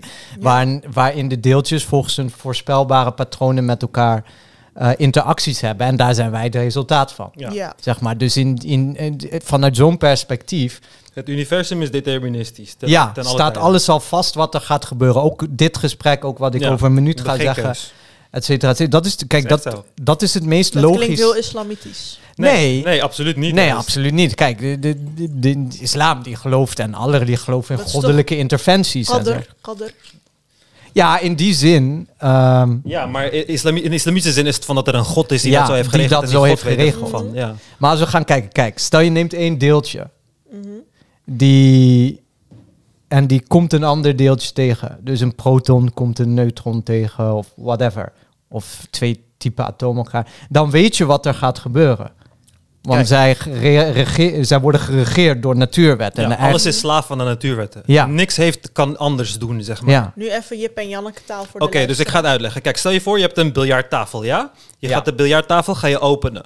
Je schiet die bal, schiet je tegen de, de, de driehoek aan met de ballen en alle ballen gaan een andere kant op. ja. Als jij dat proces herhaalt, waarbij de parameters exact hetzelfde zijn, dus Zal je slaat uitkomst- even ja. hard van dezelfde hoek, de luchtdruk in de kamer is hetzelfde, de te- temperatuur, alles is hetzelfde, dan zal elke keer exact dezelfde uitkomst komen Ja. op tafel waar de ballen liggen. Ja. Exact dezelfde uitkomst. En dat geldt, dat, dat systeem, dat is hoe atomen werken, dat is hoe materie op, op, in het universum werkt. Alles reageert op elkaar. En het is gewoon een chaotisch systeem waar allemaal dingen in gebeuren. Maar als jij dit nu, als jij deze staat van het universum waarin wij nu zitten, zou pauzeren en hem dan opnieuw zou afspelen, zou je zou na die afspeling zou ik Exact elke keer exact ja. hetzelfde zeggen. Zou ik exact hetzelfde zeggen, want dat is waar die atomen en alles naartoe gaan. De elektrische activiteit in mijn hersenen, Mm. eh, die moet een bepaalde richting opgaan en het gaat die richting op. Ja. Want het heeft verder geen andere keus. Want Maar de omstandigheden zijn nooit exact hetzelfde. Precies, maar dit is alleen, kijk, wij eh, voelen dat wij vrije wil hebben. Want het voelt voor mij alsof ik die keuze maak. Maar dat klopt ook, want het enige wat ik ervaar ben ik. Ik ervaar mijn hersenen en dat soort dingen. Maar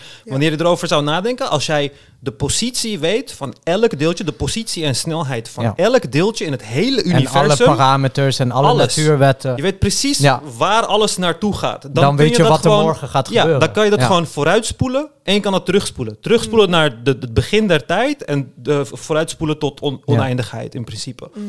Want het heeft geen keus. De zon gaat ontploffen, ik ga dood, ik ga dit zeggen. Sterker nog, ik, ik ga nu iets heel lijps doen, ja? Er is een website die ehm, Library of Babel heet. Oké? Ehm, Library of Babel. Dit is, door een, dit is heel lang geleden. Ik denk, dit is al 15 jaar geleden, want ik vertel het verhaal best wel lang. Dit is heel lang geleden door een eh, programmer geschreven.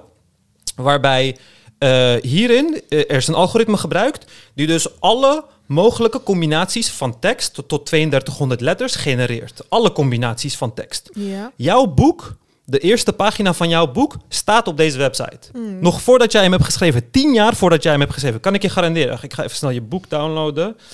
Oké. Eh, Ja, dus je neemt dan de karakters van de eerste pagina, je zet ze daarin. eh, even kijken hoor. Is LibGen? Oh, LibGen staat offline. Oh, hier, ik ga leven. Zo, even deze downloaden. Sorry dat ik, eh, dat ik hem niet koop nu, maar ja. Hè, kan je Ik, mijn ik boek ben gewoon een piraat en ik blijf een piraat. Ja, ik heb je boek net... eh, sorry Prometheus. eh, sorry Mai. Dit eens is dat gewoon, Sorry. gewoon live criminaliteit. ja, ik, ik heb nu gewoon even in vijf seconden je boek gedownload. Maar Oh ja, ik kreeg nog DM's in het begin. Ja, sorry, ik heb je boek gedown, illegaal gedownload, maar hij is wel leuk. En zo, Ja, dat soort ja. DM's. Ja, want alleen één persoon hoeft hem online te zetten. Ja, maar de servers zijn nu... eh, even kijken hoor. Nou, in deze, web, in deze website schrijf ik... eh, houd jij je bek, Piet. Jij komt alleen met je profe profetie pronken als het een keer uitkomt. Zelfs een stilstaande klok wijst tweemaal daags de juiste tijd aan. Achteraf kijk je de koe in zijn kont, zei Mhm. Def. Dat Ja. heb jij geschreven. Ja, Wanneer heb je je boek nu geschreven? Twee jaar geleden? ja. Twee jaar geleden heb jij dat geschreven. Dat stukje tekst staat op 1, 2, 3, 4, 4 pagina's in deze database. Oké, deze website is gemaakt. Even kijken wanneer deze website is gemaakt. Uh, Babel Dus- website. Hè, maar drie mensen hebben het dus ook geschreven. Of... 2015, dus zeven jaar geleden. Nee, deze tekst is Hij heeft eigenlijk met die 3200 karakters alle mogelijke combinaties. alle mogelijke combinaties van 3200 karakters. Ja. Dus, dus kijk, tekst is niks anders dan een rangschikking van letters. Mhm. Oké, en we hebben een, een, een, een gelimiteerd aantal letters per alfabet van elke taal. Dus er is een gelimiteerd aantal combinaties van letters. Ja. Weet je, Eh, dat, dat, dat, dat, Ja. eh, dat, dat aantal is gigantisch groot. Dat kunnen wij niet eens bevatten. Je zou nooit denken van, ik kan alles schrijven wat geschreven kan worden. Dat kun jij niet bevatten. En de Library of Babel is ook zo'n soort van filosofisch eh, eh, eh, gedachte-experiment daarin. Maar als jij een korte set neemt, 32 eh, eh, letters, letters neemt, dan kun jij daar wel, algoritmisch gezien, het is gigantisch veel data, maar met de algoritme kun je dat gewoon automatiseren als het ware. eh, kun jij alle mogelijke combinaties van 3200 letters genereren. En daarin zit alles. Kijk, als ik naar zo'n bladzijde ga waarin jouw informatie, waarin jouw ding staat, staat er eerst JQ, AKM, DB, JUU, AA, F, U, C, W, W, E, L. Houd je bek, jij Piet, jij komt alleen met je profetie, bla bla bla. Dus dit is. Heb je ooit van het gedachte-experiment gehoord dat als je ontelbaar aantal chimpansees neemt en je zet ze achter ontelbaar aantal typemachines, dat. En on- eh, je neemt unlimited tijd, dat er Dan ooit een dag zal komen uit. dat ze Ja. Shakespeare gewoon Ja. toevallig zullen schrijven. Mhm. Weet je, omdat dat, dat is gewoon er, eh, het is gewoon een gigantisch kleine kans. Maar als je genoeg apen neemt en genoeg typemachines, Ja. dan kan het. En dit is op Ja. exact dezelfde manier. Alles wat ik in deze podcast ga zeggen, tot 3200 letters, kun je hierin vinden. Het staat er Ja. al in. Hier staat in eh, hoe je kanker kan genezen in twe- 2300 letters. Alleen het staat tussen zoveel dingen die niet kanker genezen. En die je misschien zouden doden of whatever. Alleen het gros, 99,9% is onzin. Ja. Want dat Want is er, wat staat echte... hier, er staat hier bijvoorbeeld ook in, jij kan kanker genezen door ballonnen te doen. of zo. ja. dat staat ergens in, Ja, in sowieso. Het zal meerdere, op meerdere Ja. plekken staan, eh, natuurlijk. Dus maar omdat het gewoon complete chaos is. Het Kun is complete, dat? Ja, ja, zo- sowieso. Zo- zoek eens, eh, kanker is te genezen Kanker door is ballonnen. te genezen door ballonnen. Zo, search. Nou, dat gaat sowieso in veel plekken staan, want het is best een korte 1, 2, 3, oh ja, vier stukken ook. Nou, hier. Kanker is te genezen door ballonnen. Ja. Echt, eh, ja, echt gestoord. Kijk, alleen... En zo werkt, dat het, zo, werkt, zo werkt het dus ook met die deeltjes. Mm. Als je het zo benadert vanuit de Big Bang, dat Ja. is precies hetzelfde. Maar Exact dan op hetzelfde. immens grotere schaal. ja, Ja. dus Dus in die zin bestaat er Dus geen... in, het, in het universum, Ja. overal waar we kijken in het universum, staat er gewoon... Is gewoon onzin. Want er is daar niks, het is dood. Ja. Maar hier, hier is er toevallig op aarde, hier Die zijn die letters goed Ja. te- te- terechtgekomen. Ja. Waardoor die combinatie heeft Ja. geleid dat er leven kon ontstaan. En dit en dat, tot, totdat wij eh, hier deze Ja. podcast opnamen. Kijk, het, het punt is dat, dat als we aannemen dat ons bewustzijn het resultaat is van biochemische processen, Ja. want dat zijn die deeltjes, ja. dan is er geen vrij wil. ja. Ja. Maar Eh, dat zijn ze toch ook. Ja, dus ja, daarom hebben we geen vrij wil. ja. In die zin hebben we geen vrij wil, maar In dit universum kun je alleen vrij wil hebben als er iets metafysisch bestaat. Als Ja. er iets bestaat dat niet gedirigeerd wordt door de natuurwetten. En of, nu nou ja, of Dus iets onontdekt, als het iets onontdekt. Kijk, we weten niet wat bewustzijn is. Ja.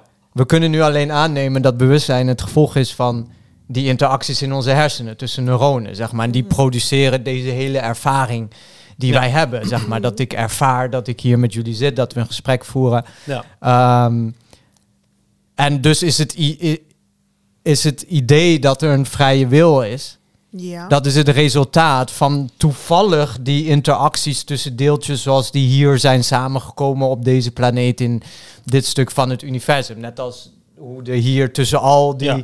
onnavolgbare tekst staat, je kan kanker genezen met ballonnen. En hier zou je een religie van kunnen maken. Want je zou kunnen zeggen van kijk, alles, alles op deze bladzijde, alles op deze bladzijde is onzin.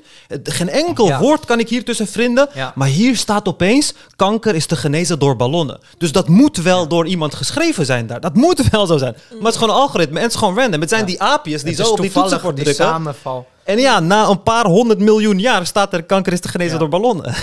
Maar Ja. kijk, het, het probleem hier is, zeg maar, is, is niet zozeer het verklaren van, van waar komen wij vandaan. Zeg maar, want zonder metafysica is dat een best wel simpel vraagstuk. Alleen als wij vaststellen dat er geen vrije wil is, dan, dan, dan betekent niks meer wat. Ja, Ja, precies. dat klopt inderdaad.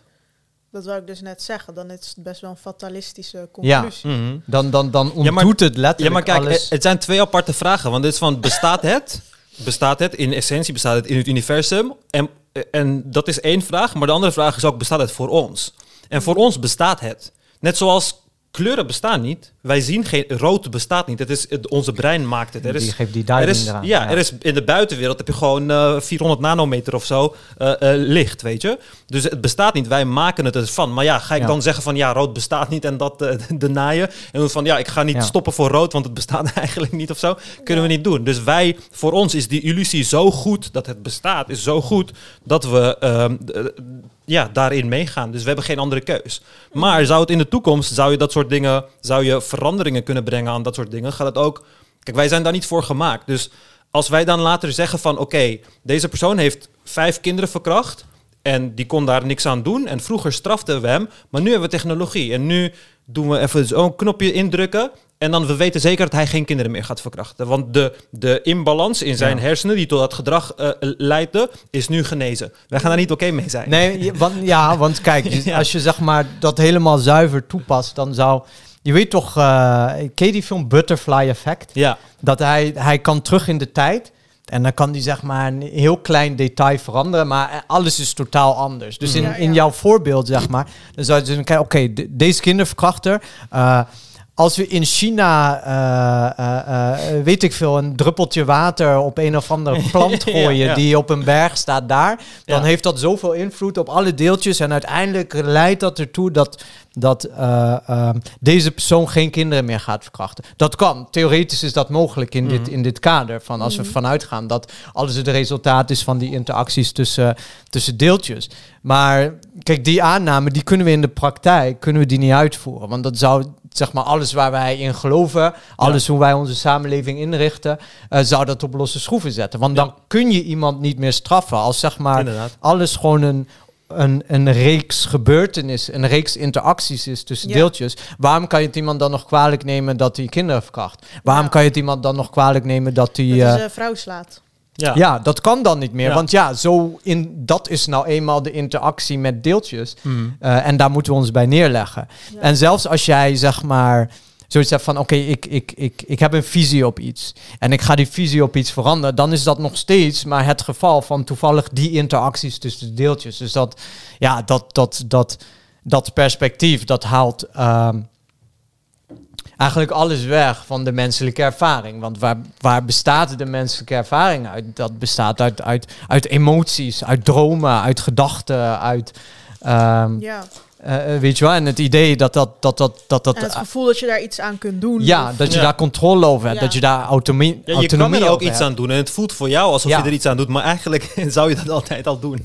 Ja, maar kijk, ik kan nu zeg maar... ehm, Maar het geldt toch niet voor alles? ik kan alles. nu beslissen om een kind te nemen en ik kan, Kan nee, niet. maar dat beslis je dus niet. dat beslis je dus niet. Dat, dat stond al vast in die Ja. deeltjes. Bij de Big Bang stond Oh. al vast dat jij nu ervoor zou, jezelf zou wijsmaken dat jij ervoor kiest om een kind te nemen. Ja. Zeg maar. En ja, kijk, als we het hebben over ehm, geloof, Ja. dan is dat nog wel iets wat ik wil geloven, zeg maar. Dat, Ja. we, dat we ergens een vrije wil hebben. En dat, dat, dat alles wat we doen betekenis heeft. Ja. Want anders is er gewoon niks. Mm. Dan, dan kun je net zo goed dood zijn. Want dan betekent het nog niks om te leven. Ja. Wat betekent het om het te leven als, als niks daarvan onder jouw controle is geweest? Ja, dat, was dus ook een aansluitende vraag van wat, wat vinden jullie, wat is het grotere verhaal? Wat vinden jullie van Ja. leven na de dood? Wat is de zin van het leven? Ja, allemaal hele Ja. zware vragen, maar Nee, maar de, kijk, ik dat vind is... het juist geen zware vraag eigenlijk. Nee, Oh. eh, kijk, zeg maar, dat stukje moet je, dat zijn eigenlijk twee onderwerpen die je los van elkaar moet Mhm. nemen. Want als we zeg maar Mhm. gewoon rationeel gaan kijken van Big Bang, biochemische processen, interacties tussen deeltjes, ja, wat is de zin van het leven? Eh, nul. En je hoeft je ook niet druk te maken over de Mhm. zin van het leven, want het is toch een reeks van interacties die al vaststaan. Maar ehm, dat, dat zijn wel twee aparte vraagstukken. Maar als we meer gewoon kijken naar van oké, ehm, laten we even aannemen dat we wel controle hebben over ons leven, dat we wel autonomie hebben in de keuzes die we maken. Mhm. Als je dan de vraag stelt van wat is de zin van het leven, ehm, is die er in essentie, is die er nog steeds niet. Ja. Want er is niet een metafysisch iets wat heeft gezegd, Ja. dit is de zin van jouw leven. Kijk, als jij christen bent of moslim of jood, dan heeft, heeft God heeft tegen jou gezegd, dit is de zin van jouw leven. Maar dat reduceert eigenlijk je leven tot, of, of, het maakt je leven minder waard. Kijk, wat, aanbidden, want dat is de zin Ja. van het leven volgens de islam, aanbidden. Ja, maar wat is als, als je niet een metafysisch iets neemt, dan is het leven is heel waardevol. Waarom? Ehm, je hebt er maar één. Mhm. Het is niet dat je nog een leven krijgt hierna. Of in ieder geval, we hebben geen reden om aan te nemen dat we dat wel krijgen. Dus de zin die je aan je leven geeft, dat is wel iets waar je dan heel bewust over moet nadenken. En dat, dat dan ga je eigenlijk kijken van wat geeft voor mij zin in het leven. En ik denk dat dat wel ehm, een moeilijk vraagstuk kan zijn. Ja, Want want het- is, het is- ik vind het zo'n absurde vraag van wat is de zin van het leven? Het is zo'n onlogische vraag. Het is letterlijk van, stel je voor hè, ik, ehm, een aap, die maak ik zo, ik, ik train hem, ik krijg hem steeds slimmer en slimmer en slimmer. En dat hij kan uiteindelijk, kan hij praten. Ja. En dan vraagt hij aan mij, wat is het zin voor, van het leven? Ja. En dan, wat, dat zeg ik gewoon letterlijk wat jij wilt, toch? Hoe, bedoel- wat is dat nou Ja. voor een rare vraag? Wat is de zin van het leven? Moet Ja. ik dat voor je invullen? Sowieso is dat best wel een luxe vraag, want heel veel mensen hebben helemaal geen tijd om daarover na te denken, want die moeten gewoon werken en Ja. eten. En Ja, je zorgt er. Ja, gewoon nou, ik voor. moet ook werken en eten. Ja, precies. Ja, dus heel veel mensen hebben ja. niet eens tijd om na te denken over de zin van... Ja. Nee, maar ik denk niet dat het zoveel tijd hoeft te kosten. Ik bedoel, kijk, als jij, kijk, als jij gelooft, is, is simpel. Dan heeft jouw God tegen jou gezegd, nou ja, jouw bedoeling is mij te aanbidden en jou voor te planten. Dat is basically de missie die alle gelovigen in, in alle, alle religies ter wereld Mhm. hebben. Oké, misschien heb je, moet je nog eens een keer een, een, een geit eh, slachten of whatever. Maar als je daar niet in gelooft, weet je, de, de- het vraagstuk van wat is de zin van mijn leven, die hoeft niet heel complex te zijn. Ja. Kijk. De natuur heeft het je al gegeven, eigenlijk deels ook van kinderen maken en dat soort dingen. Overleven Nee, dat vind en ik niet. Ja, voortplanten. jij vindt dat niet, Nee, maar- maar, nee, maar voor heel heeft- veel mensen wel. Ja, nee, maar dat, Darwinistisch. Nee, hoe maar- simpeler je bent, hoe meer dat het zin van het leven is. is gewoon overleven, kinderen krijgen en je kinderen laten overleven en that's it. En Nee, dat is voor de meeste mensen wel- Nee, Ja. dat vind ik nog... Kijk, dat is zeg maar een argument wat, wat religieus heel vaak geeft van... Ja, maar het is wat kijk, de natuur je heeft gegeven. dat is wat de natuur je geeft. Maar uiteindelijk is dat ook maar het resultaat van evolutie. Oh ja, 100% En als je kijkt van waar worden eh, geslachtsorganen het meest voor gebruikt, is voor plezier, niet om kinderen te krijgen. Ja, dus de zin van het leven is om seks te hebben en daarvan te wel. genieten. Ja, maar wij, hebben- wij hebben inderdaad gehijacked, zeg maar. We hebben met technologie hebben we zo'n loophole gevonden.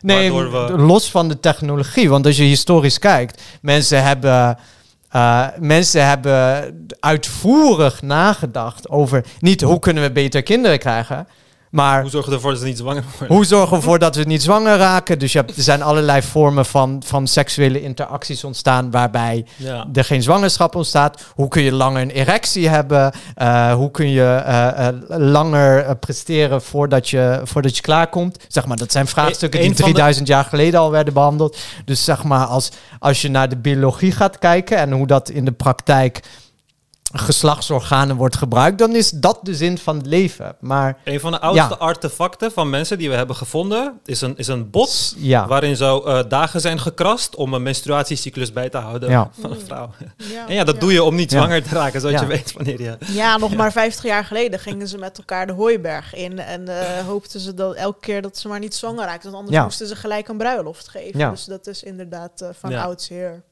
Maar ik wil ook wel even zeggen, dat hele gesprek over vrij willen en zo, kijk, dat is best wel een zwaar gesprek. En daar hoef je eigenlijk helemaal niet over te denken als je niet altijd diep in filosofie zit dus- of zo. Want het kan mensen echt in de war brengen en depressief maken. nee, je maar los gewoon, eh, daarvan naar om. ja, maar het is niet voor iedereen. Het is, Nee, niet, niet jawel. voor iedereen, Nee, daar ben ik het niet mee eens. Ik vind wel dat het gesprek voor iedereen is. Alleen het punt is, is dat iemand anders hoeft jou niet te vertellen wat de zin van jouw leven Oh nee, is. maar ik heb niet over zin van leven. Ik heb echt over vrije wil. Echt over Oh, vrij wil. Oh, Ja, nee, vrije ja, maar kijk, dat is dat gewoon is niet voor iedereen. We komen daar gewoon niet uit. Ja, ja. Er is een stukje geloof wat je moet hebben om ja, toch nog enig plezier uit je leven te kunnen Ja, halen. Ik bedoel, als je 100%. aanneemt van ja, het zijn allemaal interacties tussen... Dus van, Ja, maar heel veel mensen doen hun Ja. best om die hele notie van de universum, het universum is deterministisch dan op een wetenschappelijke manier te ontkrachten. Dan gaan ze kwantummechanica erbij halen en zo. Maar het komt dan puur omdat ze kwantummechanica niet begrijpen. En dan proberen ze daarmee te zeggen van, Ja. oh ja, kijk... nee, maar los, toch, eh, los daarvan dat het een pseudo-wetenschappelijke methodiek is. Kijk, ik wil best wel aannemen dat er dingen zijn, bijvoorbeeld in de kwantummechanica, die wij nog niet hebben verklaard. En die kan verklaren Ja, waarom maar kijk- wij wel vrije wil Maar kijk, hebben. bij kwantummechanica heb je heel vaak dit. Je hebt daar observer effect. En dat is van als je de spin van een elektron meet. Wanneer jij eh, kijkt naar die spin, dan, Dan is het resultaat die. anders. Ja. Ja. maar dat is exact de manier waarop het wordt uitgelegd. Maar dat is dus niet waar. Het is van wanneer jij hem meet, verandert die. En dat is niet zo'n Ja.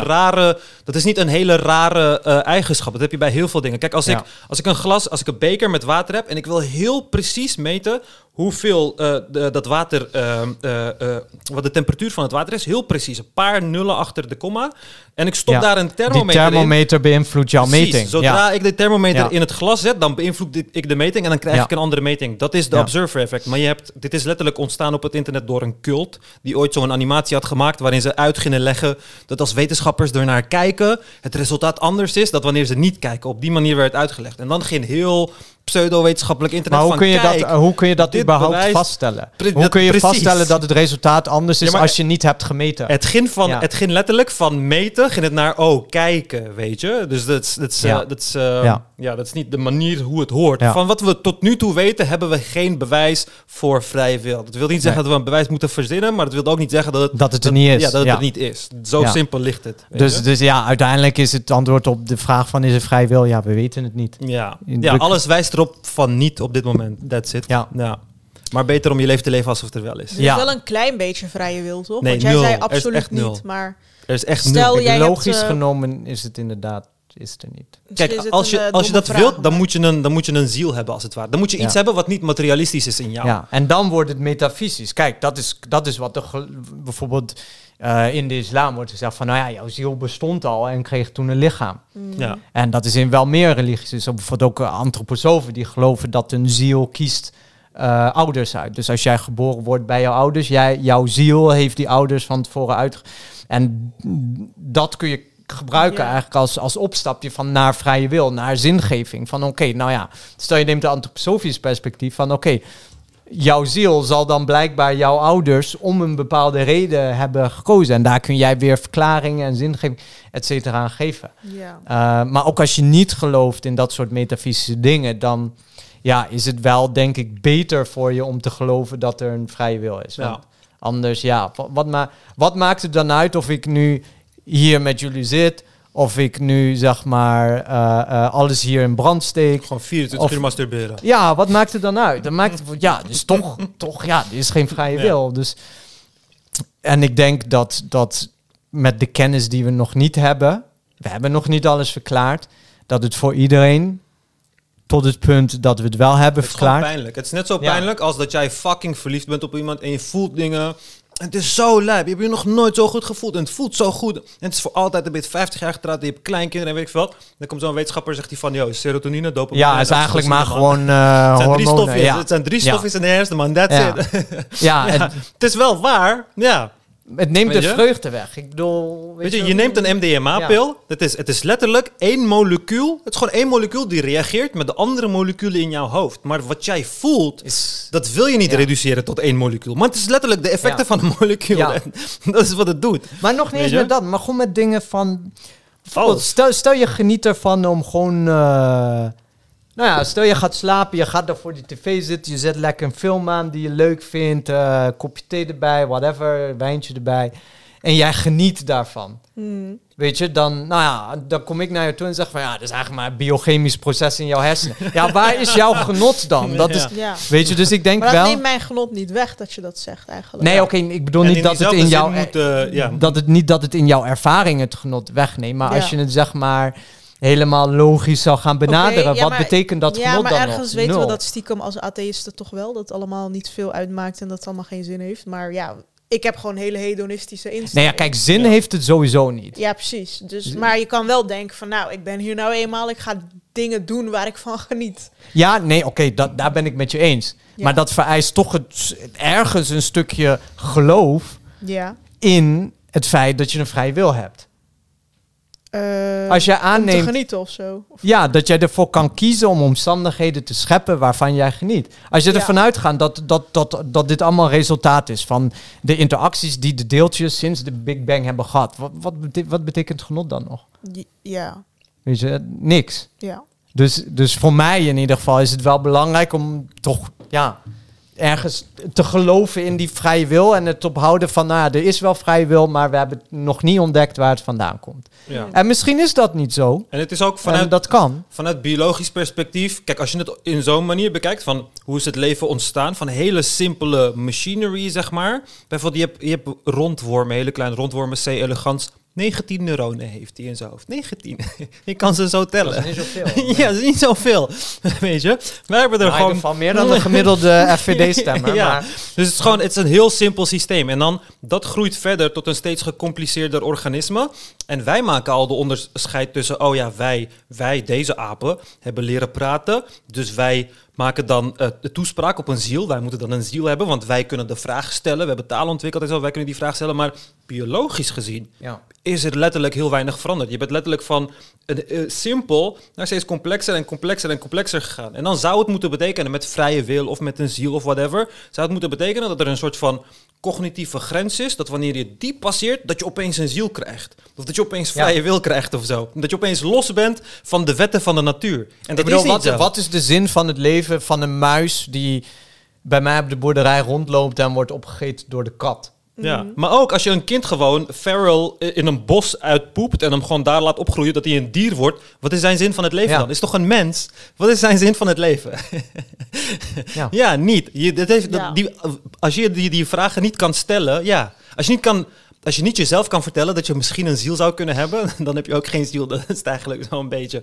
Dat is hoe we het bekijken. Want ja, uiteindelijk praat je het gewoon zelf aan. Onbepaalde angsten te sussen en Ja. dat soort dingen. Van ja, ik bepaal mijn leven en ik ben eh, een soort, soort van autonome, eh, soort van autonome bestuurder van de meest gecompliceerde zenuwstelsel in het universum of zo. Maar uiteindelijk ben je gewoon een ietsje, ietsje meer advanced. Je hebt eh, wat meer cellen dan andere Ja. eh, organismen. Ik had een professor ja. die altijd zei van eh, moleculair biologen zijn gewoon een hoopje cellen. Die kijken naar een ander hoopje cellen. Weet je? Ja. Ja, want wij zijn letterlijk het universum dat zich heeft gevormd om naar zichzelf te kunnen kijken. Dat is wat wij zijn. De atomen waaruit wij bestaan zijn letterlijk in, in fucking sterren. In, in de kernen van sterren zijn ze ooit gecreëerd. Zijn sterren ontploft en dan is er overal eh, massa gekomen. Dat dan zich heeft gevormd tot blokken en planeten Ja. en weet ik veel wat. En we hebben, van- wij bestaan uit die, leg, eh, uit die Lego-stukjes, zeg maar. Ja. En we zijn zo ver gekomen dat we ons dan de vraag kunnen stellen en kunnen beseffen van, oh ja, wij zijn dit en wij kunnen nu vragen stellen. Wij zijn letterlijk het universum dat denkt. En dat is veel mooier dan eh, een of andere eh, guy in de lucht die, eh, die je vijf keer per dag moet vertellen hoe fucking geweldig hij is. Ja. Als een onzekere vriendin. Dus ja, ik eh, kies gewoon je eigen... Waarom per se een onzekere vriendin? Niet een onzeker vriendje. Of een vriendje, ja. Heb je, ja, je- je- Seksisme heb je een beetje veel andere Nee, Andrew ik, bekijk het om, gewoon vanuit ja. mijn ervaring, Ah. weet je. Ik bekijk het vanuit mijn ervaring. Ik, heb nog geen onzekere vriendjes meegemaakt, helaas.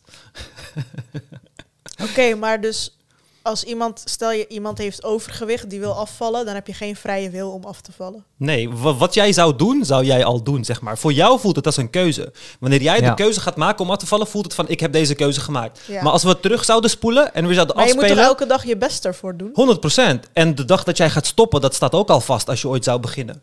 Oh. Kijk, het heeft, kijk Ja. als, wij, als wij teruggaan naar de status van het universum, dat Izzy hier binnenliep, zouden we eh 1 uur en 13 minuten later precies weer hier belanden.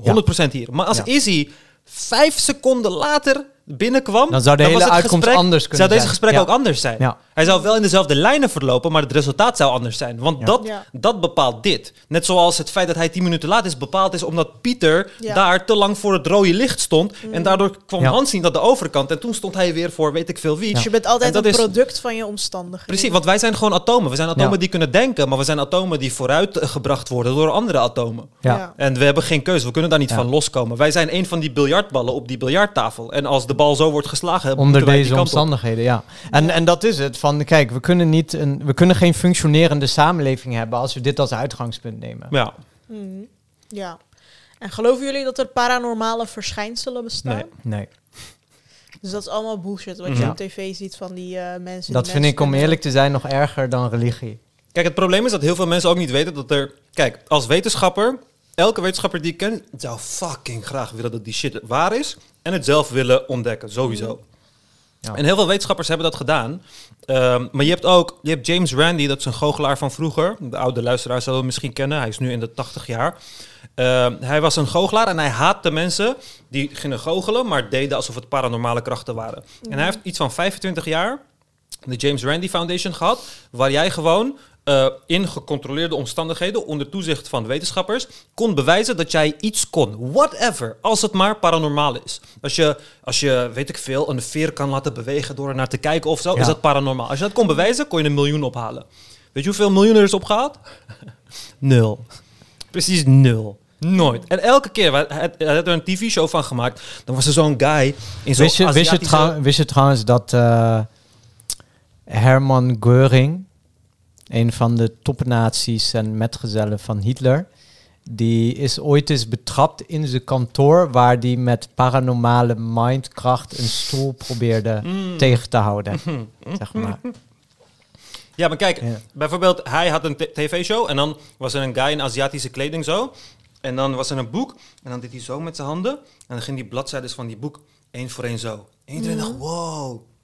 Hij komt. Maar dat is gewoon een doet- optische illusie. Nee, nee, nee. Hij komt, James Randi komt, hij doet zo krijt. Want het is een goochelaar. Hij weet hoe je mensen voor de gek moet houden. Beter dan de wetenschappers zelfs. Hij doet gewoon krijt om het boek zo. En hij zegt, doe het eens weer. En het lukt opeens niet meer. Want die guy was gewoon aan het blazen. Hij had gewoon een manier gevonden om te blazen uit zijn neus. Zonder dat die- iemand dat ja, kon waarnemen. Waardoor die bladzijden zo gingen dingen zijn. Dan deed hij gewoon zo met zijn handen en dan leek het alsof hij het deed, weet je.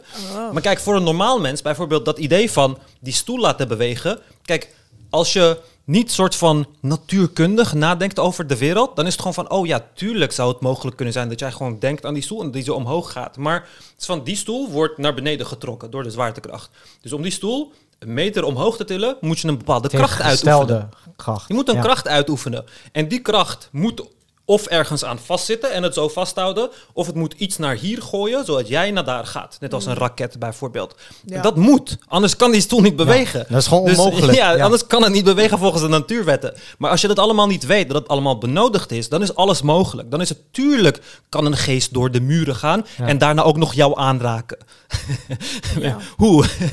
Weet je, allemaal van die rare dingen. En als je de regels van het universum niet kent, en daarom vind ik ook jammer dat mensen dan regels van een, een, een, een zo'n woestijn eh, eh, religie gaan leren.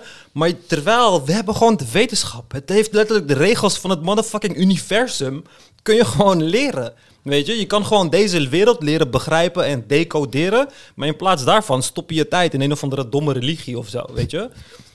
Ja, Ja, ik heb bijvoorbeeld ooit zo'n vrouw gekend die, die beweerde gewoon dat in haar droom een engel naar haar kwam en toen was ze ge- genezen van haar ziektes. Hmm. Gewoon met ik- droge ogen. Ik kan daar echt niks mee, man, met, met zulke dingen. Ja. Ja. Kijk, ik, kijk, als jij moslim bent of christen, omdat jouw ouders jou daarmee van kleins af aan hebben geïndoctrineerd en jij gelooft dat er een God is die jou gaat... Prima, oké, daar, daar kan ik Ja. Maar En het is, ik vind het ook zo arrogant ja, dat jij denkt van, oh, waarom jij? fucking Tinneke in fucking Waddingsveen, die heeft de last van haar heup en een engel kwam het eh, genezen. Maar al kinderen die met aids worden geboren in motherfucking Afrika, waar is die engel dan? Ja. Ja. Waar is die motherfucking engel dan? Het is echt zo arrogant en egoïstisch. Zo van, nee, ik ben speciaal en de engel is naar mij gekomen. Ja. Sorry, honey, je bent gewoon fucking delirious. Sorry. Ja. Je letterlijk engelen in je dromen. Praat met een Maar dan psycholoog. hebben heel veel mensen last van bezetenheid, Mm. spoken zien. Dat zijn gewoon Mm. dingen die we Eh, niet kunnen verklaren. Er is toch zo'n. Er is toch zo'n heel bekend citaat van, ik weet niet meer van wie het is, maar dat elke technologie die ehm, Eh, voldoende any geavanceerd sufficiently advanced technology Ja. is indistinguishable from, magic. magic, Volgens ja, mij Arthur C. Clarke? Ik weet het niet. kan. Ehm, en daar kun je op parafraseren dat alles wat voldoende geavanceerd is, of voldoende onverklaar, onverklaarbaar, Mm. dat het goddelijk is, of metafysisch, of paranormaal, of Ja. dan ook. Schizofrenie was voor onze voorouders gewoon eh, Ja. geestenbezitting en zo. Ja. Ja, ik heb dus een vriend. Hij is best wel gewoon intelligent en ook hij gelooft ook nergens in en zo. Die dus. En hij zegt, ja, mijn vader heeft altijd, bijvoorbeeld iemand gaat dood in de familie. Zijn vader heeft dan een week eh, van tevoren een droom dat die oom doodgaat. En, en dat is gewoon elke keer raak, zegt hij. Hij zegt, hoe kan dat? Het is Maar toeval. Kijk, Ja. je kan ten Kijk, eerste... wacht even, nee, maar Ja. wacht even. Kijk, het, Als je argument is, elke keer heeft hij een droom en er gaat een week later iemand dood. Hoe Ja. kan dat? dat? Dat dat bewijst nog niks. Dat zegt alleen, ik weet niet hoe het komt. Ja, maar, Maar, dat betekent niet dat het een goddelijke inspiratie is of een paranormaal Precies. iets wat daar... Kijk, een hele grote eh, claims die iets groots claimen, moeten ook fucking veel bewijs hebben. En nu is het zo van, oh, het komt elke keer uit. Hoe weet je dat? Heb je een soort van gecontroleerd experiment gedaan, waarbij je je vader een week van tevoren vraagt van, wat heb je gedroomd? We gaan dit nu opschrijven en kijken of een week later Ja. die persoon is doodgegaan. Heb je En- vervolgens de data geanalyseerd en, en gekeken? En dan, waarom bij die specifieke mensen? Daar, Ja. gaan, daar gaat letterlijk elke seconde gaat iemand dood. Waarom droomt hij niet Dus over je kan- mensen? Ja. Dus waar, ligt, waar kan de fout liggen dat zoiets gebeurt? Die fout kan letterlijk bij 5000 dingen liggen voordat we bij de mogelijke verklaring moeten komen dat vader een speciale connectie heeft waarbij hij kan aanvoelen of mensen doodgaan of We niet. moeten even die Weet naam je? trouwens Ja, weg, en, eh, misschien, ja, en we ja. weten ook niet of hij zeg maar onbewust al had kunnen waarnemen dat die Ja. mensen dood zouden Ja. kunnen gaan. We weten ook niet of hij niet een seriemoordenaar is en dat hij ze gewoon Dat zelf vermoordt. Ja.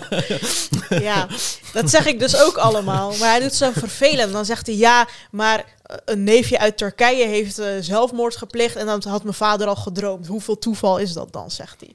Elke dag, elke dag, als je genoeg doet in het leven, zal jou elke dag iets overkomen waarvan de kans 1 op een miljoen is. Elke dag. Ja. ja. Elke dag, letterlijk. En daarbij, kijk, wat het ook kan, is dat die, dat die vader, of oom, wat was het? ja, die, zijn vader. ja. Vader, dat die gewoon heel sensitief is voor mensen. En dat bijvoorbeeld, nou ja, Ja, als iemand zelfmoord precies. pleegt, dat hij al aan het gedrag heeft gezien of onbewust waargenomen van hé, hey, die zit niet lekker in zijn vel of die is met bepaalde dingen bezig. Ja, Mhm. Want je registreert onbewust, registreer je ook veel. En dat kan zich Ja. uiten in dromen. ja, precies. Ja, om het waar te maken moet je letterlijk een nieuw veld van wetenschap en, en, en deeltjes eh, ehm, verzinnen. En dan moet er een vorm van draadloze transfer zijn, informatieoverdracht, draadloos tussen de, dood, eh, de persoon die bijna doodgaat en jouw vader. In zijn slaap moet dat zo draadloos gaan door, ik weet niet wat de frequenties en zo zijn.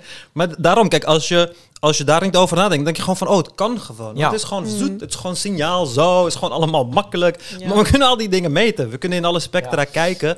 En we kunnen alle deeltjes, de, de minst, de kleinste, aller, allerkleinste, de zwakste deeltjes, kunnen we al meten, Ja. weet je? Mm. En dit is, dit is echt mijn bezwaar tegen eh, paranormale Mm. verklaringen. Kijk, religie, zoals ik zei van, oké, als jouw ouders jou hebben opgevoed met het idee dat er een God bestaat en jou eh, bang hebben gemaakt eh, eh, als je daar niet in wil geloven en zo, snap ik, oké, maar een paranormale verklaring is gewoon, is gewoon een geestelijke laksheid. Mhm. Dus van, jij wilt niet nadenken over wat er is gebeurd. Ja.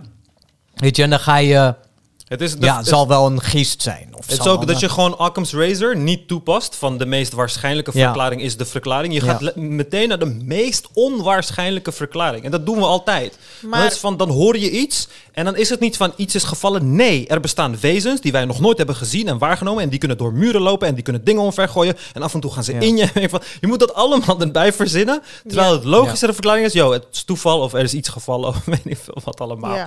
Weet Maar je? er zijn gewoon hele culturen waarbij ze voodoo, eh, Mhm. zwarte magie. Ja, maar kijk, iets, Eh. als, iets als slaapverlamming in elke cultuur, in de, er is een Wikipedia-pagina erover, jullie kunnen hem bezoeken. Elke cultuur heeft in, in Europa was het altijd een, een eh, paard die op je zat. Een, daar, daar komt nachtmerrie vandaan. Een zwart groot paard die zat op jou, waardoor je niet kon bewegen en een slechte droom had, dat soort dingen.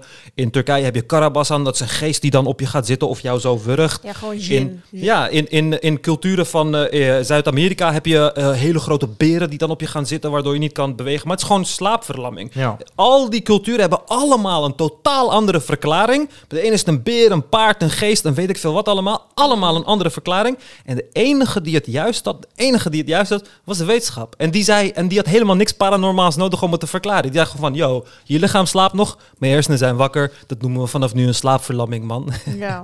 heb je geen onzichtbare paarden voor nodig die opeens in je slaapkamer op je zitten.